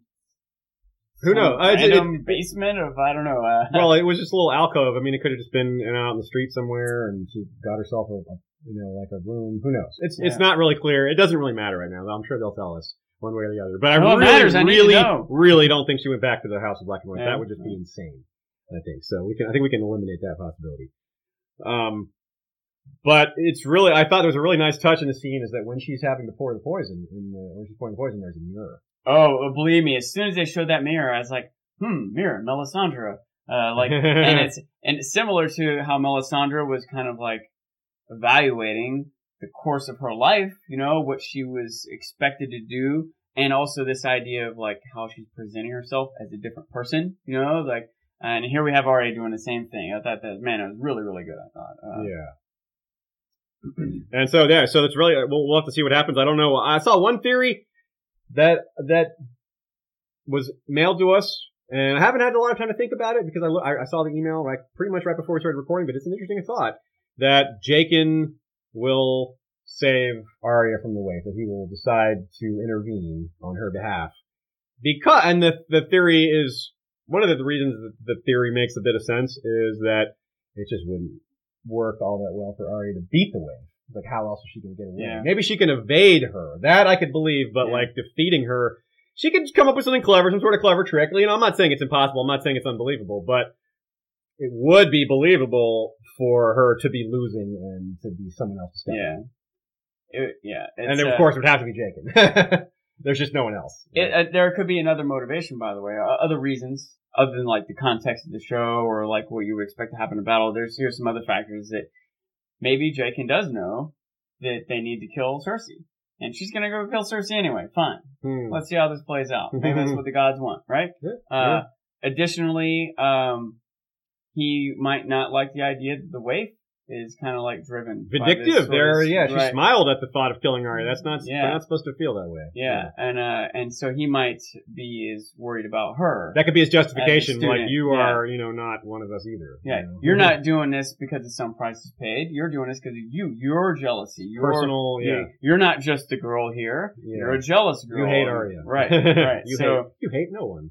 and the waif's face could be the face that gets added. He said one way or the other, we're getting another face added. Well, if it's not the actress, it's Arya. If it's not Arya, it's the waif. Nice. Yeah, that could be one way or the other. Yeah, it could be her. Like she gets the short end of that stick. And they sure reminded us about the face too. God, carving and peeling the Yeah, that, and yeah, scene, like, oh. dang it. and I like the little conversation between Arya and Lady Crane. That was that was well done. It was like Arya's like, I, I like this person. Know, I don't want to Yeah. kill her. And talking how much they had in common. Like your face is very expressive. You know, you do like playing being other people because Yeah, they both are. Like she's an actress and she's you know trying to infiltrate. You also kind of people. detected it. This is sort of part part of the test here is like to kill this woman, follow my instructions, use the poison properly, you know, don't get caught, whatever it is. But also part of the test is like maintaining your persona. Yeah. And it seemed like that was a bit of a challenge. The, the when a woman started asking her questions and she was like on the spot, and then when uh, Arya, you know, you get the idea that. You know, what are you doing here? You know, my dad's have to go back. Oh, you know, like I, I snuck in. I didn't even pay, but, but Arya started to come through when she was describing hmm the the, the, the speech, the Yeah. performance, what she yeah, should it's, say, it's describing her. Yeah, and the the actress recognized your eyes. You're very expressive, and Arya's like, "Oh, I gotta go." yeah, yeah, Like, yeah. Just like. I'm not supposed to have I expressive might get eyes. I might get caught in a lie here because I'm like revealing too much or not Yeah. plotting out. I Yeah, it was very subtle. emotions, Uh, you yeah, it was really good. yeah. And then there's the yeah, and she's like, you know, I have to go see my father, which I thought was a cool thing. She's like, my father's waiting for me, which is kind of like Mm, she's yeah. decided, you know, what she's going to be like her father. That's the blood she's chosen. She's going to, you know, be a Stark again, and then she goes and gets Needle. One other interpretation I've seen of her blowing the candle out at the end is that she's luring the waif into like a blind fighting thing, where she's got this blind training. But I would think that the waif would have gone through that during her training as well. yeah. But although it was kind of shown as a punishment for Arya, but you'd think it would also be really good training for them, you know? Yeah. So it's, I don't know if that's, I think it's a good thought to put out there, but I don't have a lot of confidence that that's the reason. also, how much better could Arya be? It's not like Arya was blind for years. It's like Tyrion saying I was a slave. You know what I mean? Yeah, It's it wasn't that long. she, she's uh, the, the total amount of time she spent blind. I can imagine the waif got that much training with a blindfold and et cetera, et cetera. I, uh, uh, maybe it, it, like I wouldn't be like baffled if they had a scene where Arya tried to fight her in the dark. But yeah. you know what though, I would because it just occurred to me. There's another fact. How do they show us that? Does that make Mm, sense? Like yeah. cinematically, it's not. I don't. I don't dark, think that's yeah, happening. yeah. Right? Yeah. Yeah, and then a couple other notes on the scene. Um, first of all, Arya's insight into what Cersei would really do there. Uh, she would be angry. She wouldn't be sad. Yeah. She wouldn't Yeah. be weepy. And that's totally She right. correct, That's what yeah. Cersei did. She sees him, you know, Yeah. Tyrion did it. Take him, take him. Like she was mad instantly. I mean, she was also crying. She was Yeah. sad too, but it was the anger was the dominant, like the sadness yeah. was the second fiddle to the anger. So that I think was a really nice little show of how Arya has some strong insights into into people. She was also not just Cersei, but in in general, right? Mhm. Like my guess is that this actress and the common person didn't have their father killed in front of them or any family member, right? yeah, Arya knows she's angry. I want to kill them. I made a list. you know, like I know what it would be like if a family member got killed because my family member did get killed and I was mad and I want to kill the person that did it and I made a list. I didn't just cry over it. Yeah. Another funny thing from the scene. Well, another funny thing. A funny thing from the scene. Most of it was not funny. the, the, the, of course, this, the play always has some funny moments, and this was this one was no different. We got to see a little more of it, a little different. It's the same play, but we got to see different scenes. And the Ned actor comes in and says their complaints like that crowd was terrible, you know. And the Ned actor says, "No laughs for Ned's execution," which I thought was funny. It's like, yeah, no laughs for Ned's Wait, execution. Wait, did he say no laugh? I think he said they laughed at Ned's execution. They were supposed to laugh at the execution. They're supposed to be funny. Right, right. That's what I'm But saying. that no, they were complaining about how the crowd sucked. So why would they? Why no, would no, no, no, because that? he said his follow up was bunch of animals.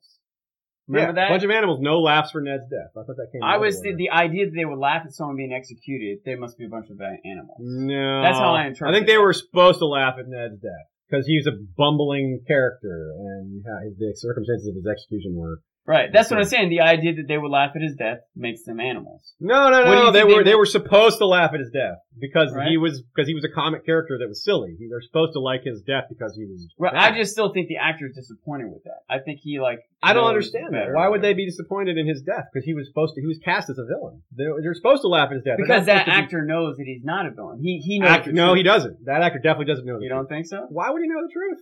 I would think some people would know, some people wouldn't. I mean, they're portraying Joffrey as a good guy and Ned as a bad they're guy. Actors. bad They're, guy. they're just following a script. Doesn't mean they Right. believe it all. They, but why would they know otherwise? They're actors in Braavos. They don't even live in Westeros. This is the only truth they've been exposed to. They might travel around. In fact, they probably travel around. I don't know if they're necessarily from Okay, Braavos. I don't think that's. She, I don't think the, that's the what's case her name? at The all. actress said, you know, like I took off and traveled around with them or something to that effect. Yeah. Right? I don't think they're like just a local play only there all the time. I think they travel to different lands. Uh, And so they would have no, I don't think that's the case. I think sometimes they do travel. That group necessarily doesn't travel. I mean, they've been doing the same play in that spot for a while. Like I already seen it three times. Yeah.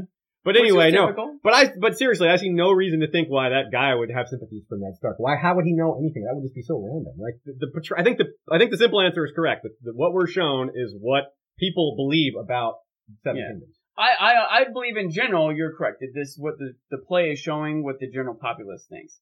But I think that there are some people in general, general populace that might know better.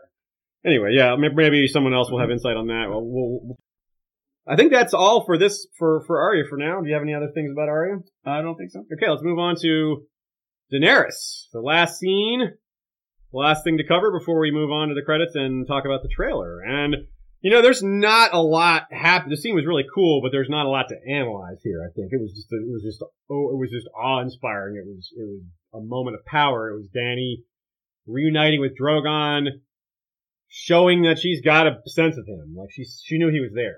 Like she had a there was that was that was one of the underlying themes there that was kind of subtle was that she sensed his presence and there's some sort of magical connection there. Yeah.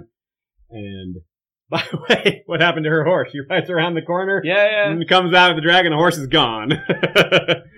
I thought about that for a moment. I wondered if you know. I can imagine once you have a drag, I thought, what do I need this horse need this for? horse, you know. yeah. But I still think you might need it, like you know, for day to day activities. I mean, it's still helpful to someone in this crowd. Another horse isn't worthless, but it might be valuable as a meal for the dragon. Like, Yeah.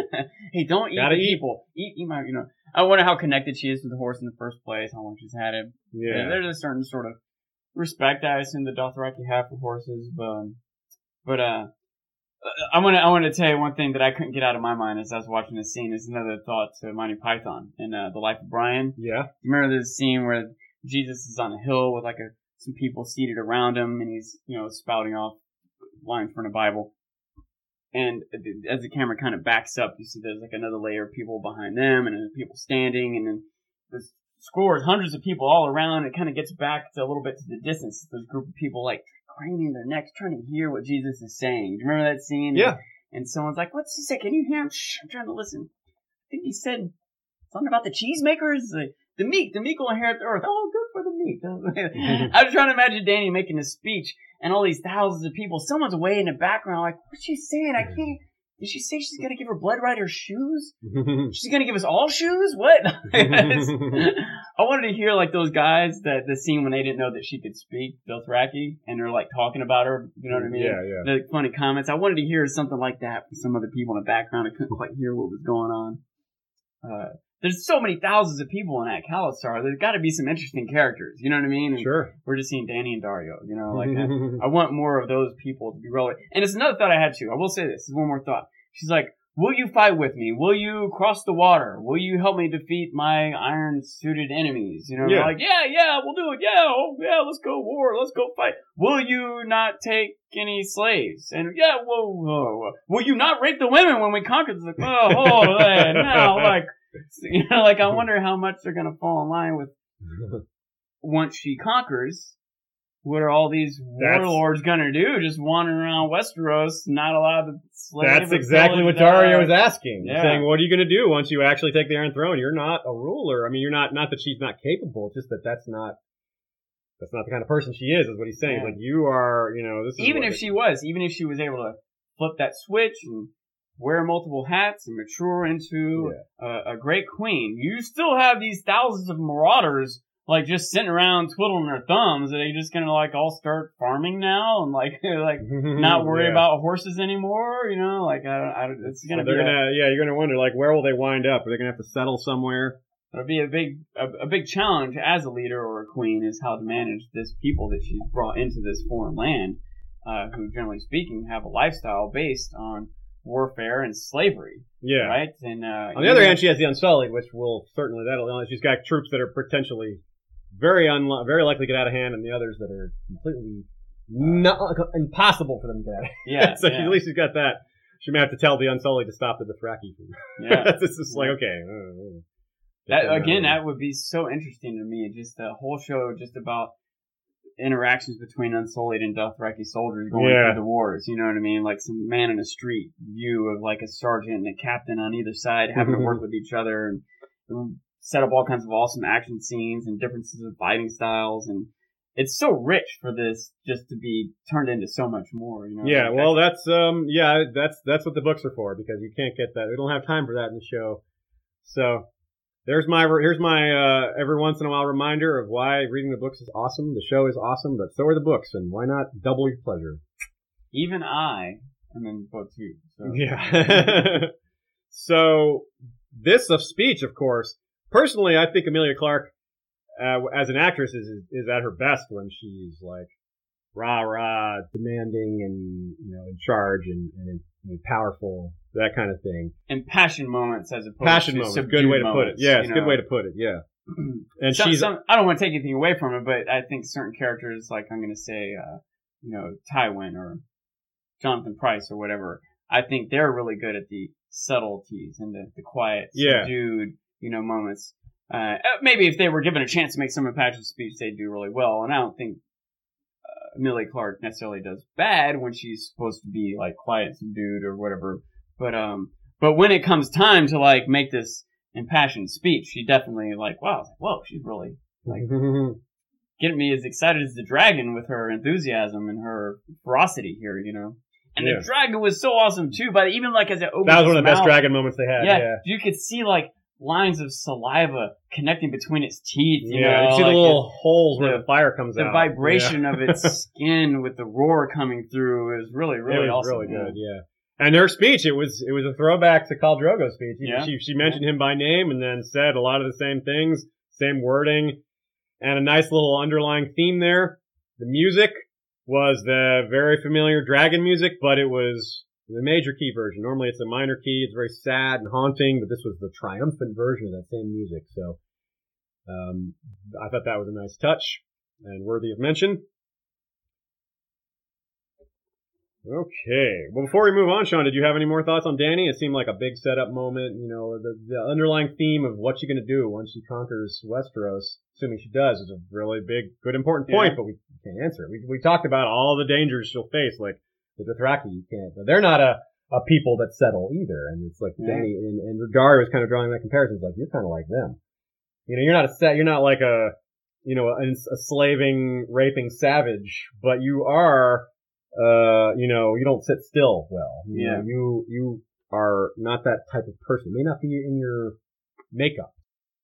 I did I did take note watching it the second time of how because this is po- Daario had that conversation with her, but then she went, came back to the dragon, gave the speech, and that was it. He didn't talk to her more after that. Yeah. And as she was giving that speech, he was looking on, and I was trying to read, kind of like people might have been trying to read Margaery's reaction there on the steps. I was trying to read his reaction, and I felt like it was uh, sort of admiration.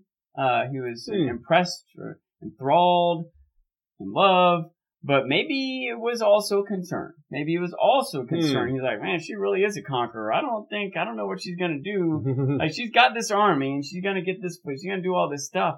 But then what? You know what I mean? Yeah. And she, tip, in a kind of typical fashion, sort of dodged the question. She's like, "What are you going to do?" And she's like, "What are you going to do when you bring this army?" She's like, "I'll take what's mine." You know, she's like, "What do you th- What do you think I'm going to do?" You know, Yeah. like you know, I mean, after. I mean, Yeah. after you take what's And yours. she's like, ah, How are I'll you going right to manage what's yours? Like, well, hold Yeah. on, Drogon. Yeah, it's like it's, it's another important decision interrupted by something else taking Yeah. more immediate uh, focus away. So, but it was a, yeah, so it's kind of a clever way to do it. It's like this is also another problem: is this big ass dragon? Like you're gonna have to Yeah. keep this thing from. You got to make it behave properly when you get to Westeros. Like, don't let it burn King's Landing down. And example. at this moment, she does seem to be controlling it, but it's at this moment, hopefully, it's fed. At what moment is he going to get hungry and just like scoop up 18 Dothraki soldiers for a meal? You know, like, uh, yeah, right. or or even if it knows better than to kill the so scoop up four cattle for a meal, and now the Dothraki soldiers don't have their own food. Like it's like it is a whole another entity that's going to have to be yeah, managed. she's a lot of unmanageable entities. And one very manageable entity, the Unsullied. Yeah. so the one that's good. She's got Yeah. that under control at least. It's another thought I'm wondering about is uh at this point she I suppose she does still need a fleet. She even asked Daario about it, right? About Yeah. the idea of getting a fleet. of course, they, Uh, the numbers match up so nicely. Like, how many ships Yeah. do we need? A thousand at least. And it's like, oh, gee, what did Euron just say? Building a thousand ships. Hmm. Uh but uh I wonder uh still though how concerned how quick will she drop the troubles of Meereen to head back to Westeros? Will she Would she drop them? Leave. Tyrion behind to take care of it while she goes back to Westeros? Is she gonna bring Hmm. Tyrion with them? That's interesting Yeah. thought, leaving Tyrion or Varys, or maybe that's Missandei's role. Maybe that, because Missandei, There we've, been wondering that maybe she's being pushed to the side a little bit. Maybe Missandei will be, of course, having her, uh, that, that, that may, she, she would need maybe a little bit of someone to stay with her. Maybe, maybe Grey Worm would stay there or something like that. I don't know, it's hard to predict, but that's an interesting possibility for her. I kind of think, think that between the two, Tyrion's more likely to go to Westeros because he's the more major character. Yeah. But You you could maybe leave Varys there. yeah, that uh, that I and agree with. Kinvara, Yeah. Kinvara and Missandei and and Varys together could maybe manage Yeah. When Dany leaves with Tyrion and the armies and Possible Daario. Daario stays behind. That seems less likely. He's not Yeah, much I of a think, ruler type. I think Daario's coming with her. I agree. I think so too. no pun intended. Oh. okay. With that, let us give our thanks and acknowledgments. If you do not want to be spoiled on the next on, on the trailer discussion, on that sort of thing, then this is our time to bid you adieu, and we will see you on Wednesday and or Monday. And what if they don't want trailer spoilers, but they do want to hear the credits of the Well, then who, listen uh, to the yeah. You should support listen, us here? Well, I was going to say, quit after the credits. Don't Okay. quit right now. So, thanks to First Lord Cash Craig, Hand of the King, Lord of Mines, Lord of Makers, and the Black Pupil, which is the nickname he's, he likes, and that nickname derives from Euron Greyjoy, represent right here with the hat. Thanks also to Lord Jim the Fortuitous of Warden Politics of Ice and Fire blog and Warden of the West, whom I became reacquainted with this weekend at Balticon as well. Good to see you, Jim. Lord George Stormsville the Cunning, Lord of the Chiliad and Warden of the East. Lord John Reed of Castle Woodbridge is the Lord Borealis, the Light of the North, and Warden of the North. Lady Kelly McMath of Covington, Lady of the Villa Hills of Crescent Springs, is Warden of the South. Rory the Rogue, Archer Extraordinaire, and King Beyond the Wall was not impressed by Dickon Tarly's 70-yard shot. He makes those kind of shots in his sleep. He was shaking his head like, come on, you're impressed by that? I can do that at twice that length with my eyes closed. Small Council is made up of Lord James Inkblade, the Scholar Knight and Master of Whispers. Grand Maester Saria of the Barrows is the Cinder of the Citadel. Lord Robert Jacobs is Master of Coin. Rosie the Clever is Master of Laws. Lord James Tuttle is Master of Ships. Lady Direless of Castle Naki is the Alpha Patron. Lord Dan of the Red Mountains of Castle Great Fell is Breaker of the Second Stone. Lord Skip of the Veld is Lord of Castle Ganges. Cabethia Unfrozen is Lord of the Bricks and Castle Crimson Light. Mary Meg is Lady of the Bloody Stepstones. Gregor the Toasty is Lord of the Bread Fort, recently returned from a trip to New Zealand. That sounds awesome. Alicia Everlasting of the Green Blood is Lady of Desert Rose. Jeffrey the Unflinching is Lord of Sand Lake. Lord Greybay is of the Queen City. Lord Ryan of Castle Stonegate is Guardian of the Rocky Mountain Pass. Lord Garin de Haviland is of Devil's Hand. Lord Brandon Slate is the North's Hammer and Harbinger of the Old Gods. Lady Bram is Light of Winter's Garden, Beacon of the Northwest. Lord Mark Joseph is the Snow in Winterfell. Ashlyn Winter is the Hawkseye and Lady of Castle Skyfall. Lady Mikkel of Moonacre is leader of the Weirwood Protectorate Alliance. Lady Cauchon Volant is of Swine Harbor. And Lord Baron of Hillcrest is Lord of is Lord of the Halls and wielder of the Valyrian steel machete Everblades. Also, King Justice Sir Troy the Steady wields the Valyrian steel blade Fate in service to history of Westeros, as well as our King's Guard commanded by Lord Commander Dubbington the Red Bear. Perhaps he'll step in for Jaime. We also have our History of Westeros Night's Watch, commanded by Lord Commander George the Golden, and assisted by the fierce First Ranger Fabian Flowers, the bastard of Greenshield. If you would like to get a title like that or other benefits such as episodes early and insider information, which we get from time to time, well, check us out on Patreon at www.historyofwesteros.com. Ooh, that's not right. Well, yes, you can get to that through www.historyofwesteros.com. There is a Patreon link on the right, but you can also go straight to patreon.com slash historyofwesteros. Options. And there you will see that you can, I haven't explained what Patreon is in a while. It's a method for supporting creators that you like there's musicians and artists and writers all over Patreon podcasts as well. You pledge to give a certain amount of your choosing per month or per episode. In other cases, our our setup is per month, and you you give what you're comfortable with, and we give you some benefits in return. It's a great system. I love Patreon. Okay, so also thanks to Sean for joining me again. Thanks Great having me. discussions. Yes, of course. And thanks as always to Ashea and everyone else behind the scenes, such as people who ask us great questions that make it into the show. And we're all very grateful for that. So let us talk about what's coming up next. Some, first of all, something that's not in the trailers, but comes from an interview that sheds some potential light on Sam Tarly's situation. The actor playing Randyll Tarly took some shots of himself at a seashore during filming, which Old Town is a port. So perhaps we are going to Old Town. Uh, so hope is still remains. I thought you, when you brought up the possibility that they wouldn't go to Old Town at all, well, I thought, well, that's a way for them to avoid the expensive shots of Old Town. Old Town should look really spectacular. Well, this is a way for them to dodge that. But this sort of pushes us maybe towards. I mean, it, there's no guarantee that what this this seaside thing has anything to do with Old Town. Could be some other part of pursuing Sam. Who knows? But it definitely could be.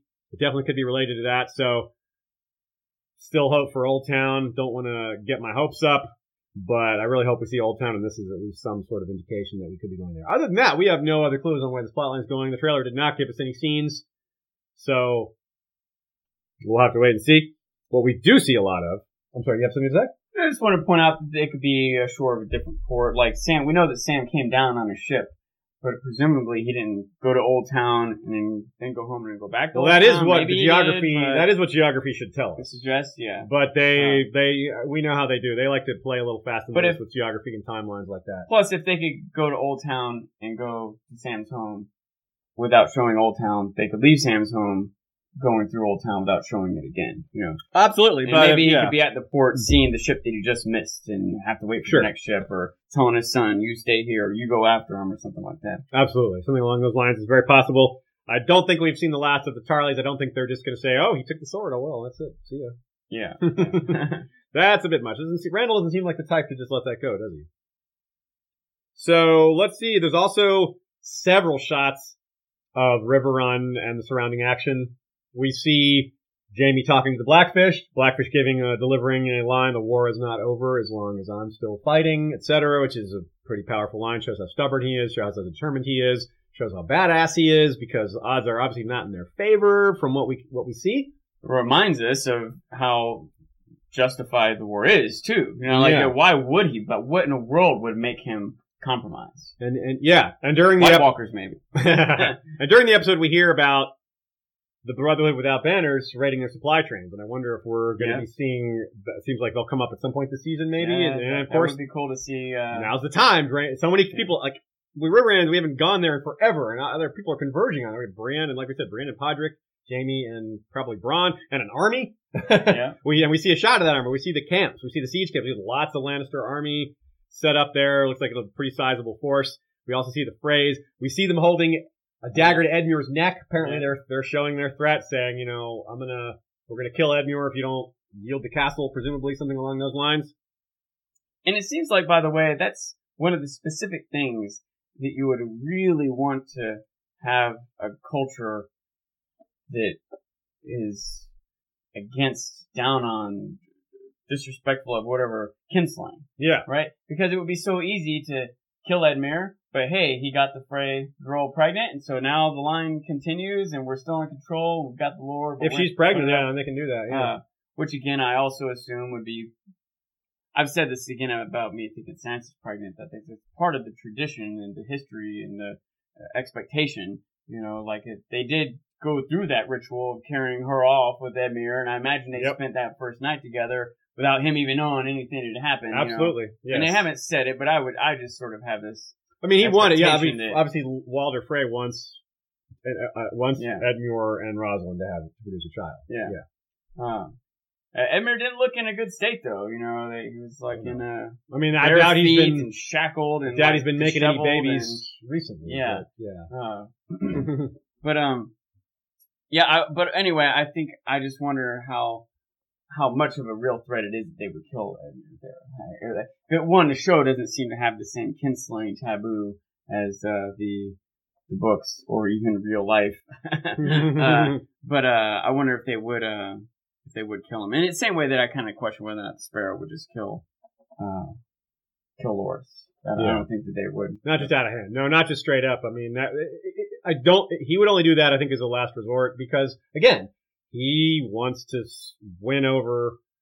Yeah. His goal was to have control over the throne, and killing that, killing the heir to Highgarden is not going to help him get keep control. You know, unless he has to. Like if he's if he's pushed, he'll have to. Yeah. But it doesn't. It's not like if I kill Loras, then I get nothing. you get what? Yeah, he, doesn't, he just exactly, gets the Tyrells are an even bigger enemy. And assuming he is genuinely pious, he doesn't want to murder someone. You know. So Yeah. uh, Yeah, it's true. Either and it doesn't look good. I mean, we saw the Sparrow when he said that you know they don't have, you don't have a right to do this, and the crowd was like, yeah, they don't have a right to do this. You can see the tenor of the crowd that they were on his side. Yeah. which I think that, that crowd was huge, by the way. yeah, yeah. that was a really, was a really great That's a shot. big the top of moment. the steps. Yeah, Yeah. it was, was Yeah. pretty sweet. Uh, anyway, to, to back to Edmure though, I like I, I just kind of run through these different scenarios in my head. Like, are they gonna say, "Hey, Blackfish, if you don't give up Riverrun, we're gonna kill Edmure"? Blackfish be like, "All right, sorry about that." He had to And see that coming. But you know, yeah, I don't think he saw So- that coming. He knows Edmure was captured. He was there. He was at the Red Yeah. Wedding himself. Blackfish escaped from it, so he knows. Yeah. And uh, now He may not know Edmure's alive. He may he may think Edmure. He may assume Edmure's dead. Yeah. But he had to. He, he almost certainly considered. Although I think he wouldn't assume it. I think it would Well, be known. In I mean, he wouldn't if assume he, he's if dead. he's raised an army and taken back this castle. How does he not know that? You know Well, he, he he wouldn't assume he's dead. What I mean is, you're right to say that. I mean that he might, if he doesn't know, he might consider that he's dead. He might expect him to be alive, but who knows? I mean, He might have gone- died in captivity, something like that. It- it- there might have been a point where he assumed he was dead or thought that he might be dead, but I feel like eventually that enough time's gone by and he's taken enough action. There's no way he didn't like question guards and hear rumors on the street. Yeah, oh, Raising yeah, an army and taking a castle isn't something you do without gaining a bunch of information, talking to a bunch of different different people, you know. So, uh, but regardless, I still feel like, I, on one hand, I feel like he doesn't just like give immediately due to that threat, but I also, and I also don't think they would actually kill Edmure especially because once they do, it's not like if they do kill him, there's no way. Like, oh well, now that There you goes their leverage. You know what I mean? Like, it's so I don't quite see how Frey's plan plays out here. I don't see what he expects to actually happen. Maybe torture him. Maybe if they cut off his ear, you know, I, I don't know if the Freys Yeah. would go that far or if that would win us here, but I, I can see that as a potential way that maybe he would break down and, and Yeah. leave the castle. Blackfish may just be like, yeah, I knew, I knew this was going to happen. This was part of the price. Like, we couldn't save Edmure anyway. You know, like they're Yeah. going to do like none of no scenario is going to free Edmure, so they're going to kill him. They're going to kill him. You know, do your worst, that kind of thing. Um, I also consider the possibility that, you know, think about these other houses that are in the Blackwoods, the Mallisters, and the Brotherhood of Banners. Is how much is Black is Blackfish working with them? You yeah. know? Are Is they they- actively allied or Yeah. they just have the same enemy and they haven't even interacted with each other? Like you would think those noble houses, the Mallisters and the Blackwoods, for example, there's a good chance that he's working with them. They would know each other. But the but the outlaws, that's a that's a tougher call. There is he working with them? Like, is he going to work with outlaws? Or they maybe like they would say, hey, we can help you. We're we're against the Freys too. They're they did this awful thing. So they they do certainly have a common enemy, but that doesn't mean that Brynden would work with outlaws. yeah. so it's kind of kind of a tough and I, call I there. feel like we're sort of approaching the a conflict between characters that we're rooting for on both sides. Uh, yeah. I don't think many people are out there are like, I love the phrase "screw the blackfish." I think people are like rooting for the blackfish and the Tullies and the Riverlands, and you know the. And I am more accepting or expecting of people to. Some, some people not to be rooting for Jaime. I, I can see Jaime being a villain in many people's eyes, but I think in many people's eyes also, mostly in mine too, he's a protagonist. At a minimum, he's a protagonist that we're rooting for. yeah, And so I can't help but wonder how we're, when we see Jaime going against the Blackfish, what we're going to be rooting for as an audience. Does that make yeah. sense? We know they're going to be talking And- to each other. Yeah, you're right. That'll divide some people. And whatever it is, you're going to have extra monkey wrenches thrown in with the Brotherhood and with Brienne. Mhm. How are they going to come into play? And I Yeah. wonder if it might so go far, go so far as to have Jaime switch sides and ally with the Blackfish, especially if part of him feels rejected by the king, by the Hmm. capital and his brother, or, Interesting. or if, or if when Brienne comes and says, "Screw all this nonsense," there's White Walkers up there. He might be like, "All right, let's. You're right. Lannisters, we're going north. Leave, leave this silliness behind. This is beneath us. You know Hmm. what I mean? There's a bigger purpose here. You know. Hmm. I don't know how quick that would happen or how likely it is to happen, but uh, that's gonna happen. Something's gonna happen. Something's gonna Yeah, happen. right. Well, is you're- Brienne you're- gonna show up, talk to Jaime, and Jaime's gonna be like, "Screw you, I ain't take Riverrun," and, and Brienne leaves and goes back to Sansa. And says, "Ah, we couldn't get any help." You know what I mean? Like, oh, what do you think's gonna happen? Or is she- Definitely, what your your what- general point that these characters in the South are going to, at this point, news of the White Walkers is going to be like the Tarlys got the got told from Sam, and Yeah. they didn't believe him. But more More trustworthy more. people and more people total are going to be Yeah. reporting this news, and eventually people are going to start to take notice and believe it. And yeah, that's going to be real. I'm real still kind of thinking this out right now, but I, I it occurs to me, Brienne, who's a character that it's almost surely everyone thinks of as a good guy and a protagonist, someone Yes. to root for. She might be pitted against the Blackfish, right? If she joins up arms with Jaime, Hmm. see, like I really don't see her joining up arms with Jaime, but it could be because that would be betraying Sansa, and that's who she's sworn to. Yeah, yeah. Which Brienne's really how could be how torn. could Brienne? How- I don't think Brienne could could Brienne took no oath to Jaime. She took an oath to Sansa Right. and to her and she to did take a Catelyn note to before him, that. but he did win her over. She's fighting with his yeah, sword. but an oath is going to be stronger Right. than that, so right? she might not team up with him, but she might not. I mean, she's not going to want to kill him or anything. Right, she's not going to come in support of the Blackfish. I don't think. That's Specifically. that's Sansa's uncle. Yeah, I, I forgot that was her reason for going there with him specifically. Yeah. So if she goes, maybe she'll be the one to sway Jaime. Don't fight this battle. yeah, that seems more like I don't know about that, Yeah. but it seems more likely than the other because Brienne is like the most loyal character, you know. And Yeah. good, you're right, she'd be conflicted, but I don't think I think she'd be conflicted, but her choice is clear at the same time. Um, so yeah, so really She has interesting to, fight see. Jaime. Yeah, that would be something. That would be so rough. Yeah, having to fight Jaime. Damn. She'd probably win because you know he's not much of a Yeah. fighter these days. he might back down I mean, from the fight because he knows he can't. she do beat the Hound. Yeah. Jaime The lost Hound a was hand. wounded too. The Hound was wounded. That's true. That's true. But she also has a Valyrian steel blade. That might Yeah. chop through Jaime's gold hand, right? yeah, I guess it would. Okay, the other things in this trailer.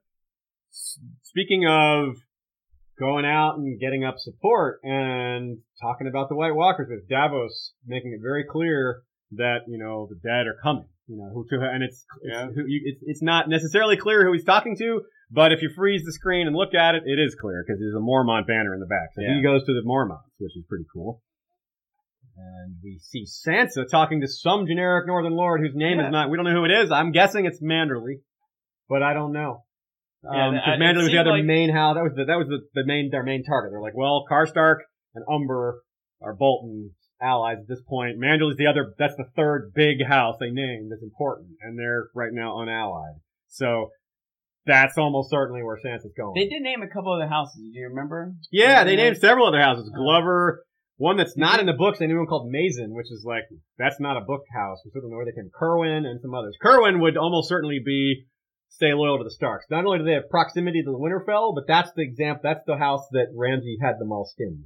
When Roose was like, "We can't just keep doing this." Which He's like, one? Well, Say they which pay their one that was? taxes. Cerwyn.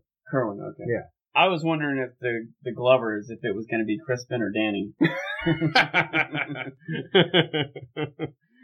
we'll Probably find Crispin. out. Probably yeah, Crispin. probably Crispin. Yeah. I don't know. I don't know. There's a lot of. There don't seem to be a lot of African Americans in the north, so probably not Danny Glover. But that'd be cool if there's just like one, you know, one house like that in the north. Probably not though. So let's see. What else do we have? We have Olenna just dishing it out on Cersei, saying two great houses are about to collapse because of your stupidity. I wonder what. What stupidity is he accusing her of? Is it is this this plan that just backfired? Enabling a faith militant. Olenna, stupidity. yeah, I guess that could be it. Because Olenna went along with this whole like interrupt them, and Yeah. you know, and I was a little surprised she was there for it, but I guess Mace needed explaining to, so Mace needed his mother there. So so there's no way she was not going to see how it played out. you Yeah. know, and she was surrounded by guards. yeah, and they, I think they did not expect it to turn bloody. I think they expected their show of force would be enough, and they just again, but maybe that that and that speaks to what we've said several times that they were they kind of were a little arrogant about it. They're like Yeah. they're not they can't. But we bring our soldiers in, that's that. They're gonna they're gonna bow down. You know, they're gonna have to do what we want. Nope. High Sparrow was ready for that, as predicted. Any, any other thoughts on Sansa gathering the North? Uh, we got Davos and Sansa gathering the North. Oh, just it was so interesting to me that they showed just this character I didn't recognize at all. I would, I'm going to say featured yeah, in this preview for the next episode. So uh, it makes you feel like he probably will become prominent. You know, he maybe will become sort of a leader or general character, Yeah. whatever armies they organize together. and if it's and if it is Lord Manderley, and that's a powerful Northern House, which is also true in the books, it would fit really well. So I think that's a very safe guess. They also showed it looked like sometimes they can fool us with the editing, with order stuff is happening or what voice is being talked over, what scene. But it seemed like she was sending a letter. Like you Yeah. Oh no, it's you, you can see it. You fro- I, we- I froze the screen on that letter. You can see it signed Sansa, but half, half of it was cut off. Couldn't really see it Yeah, and it was a really short letter. Just like Sam said, it was a small piece of parchment. yeah. so yeah, that's that's still out there. Okay, we got a couple minutes left, and there's one plot line left, I believe, to discuss that we see a preview for, and that's the return uh, after a one episode hiatus of Yara and Theon, and they are clearly in Volantis. We see the same shot of the Long Bridge where Tyrion and Varys spent a little time. They ran into that Red Priestess. They saw all the slaves and the slave tattoos. And we see them talking about their planning. Their planning is like, we do this, we take back the Iron Islands, blankety blank. It's obviously, we don't hear the whole dialogue, but that's the gist of it. So that's pretty much as predicted. They're, seems like they're stealing Euron's plan. They're gonna go talk to Dany themselves. Of course, Dany won't be there. Maybe she will by the time, she might be back by the time they get there. It might be nicely timed, you know, like, ships sail in just as the Dothraki are getting to Slaver's Bay. But Asha and Theon do not have a thousand ships, not even close. I mean, yeah, yeah. It, made, I mean, it was even- made clear that they didn't have that many.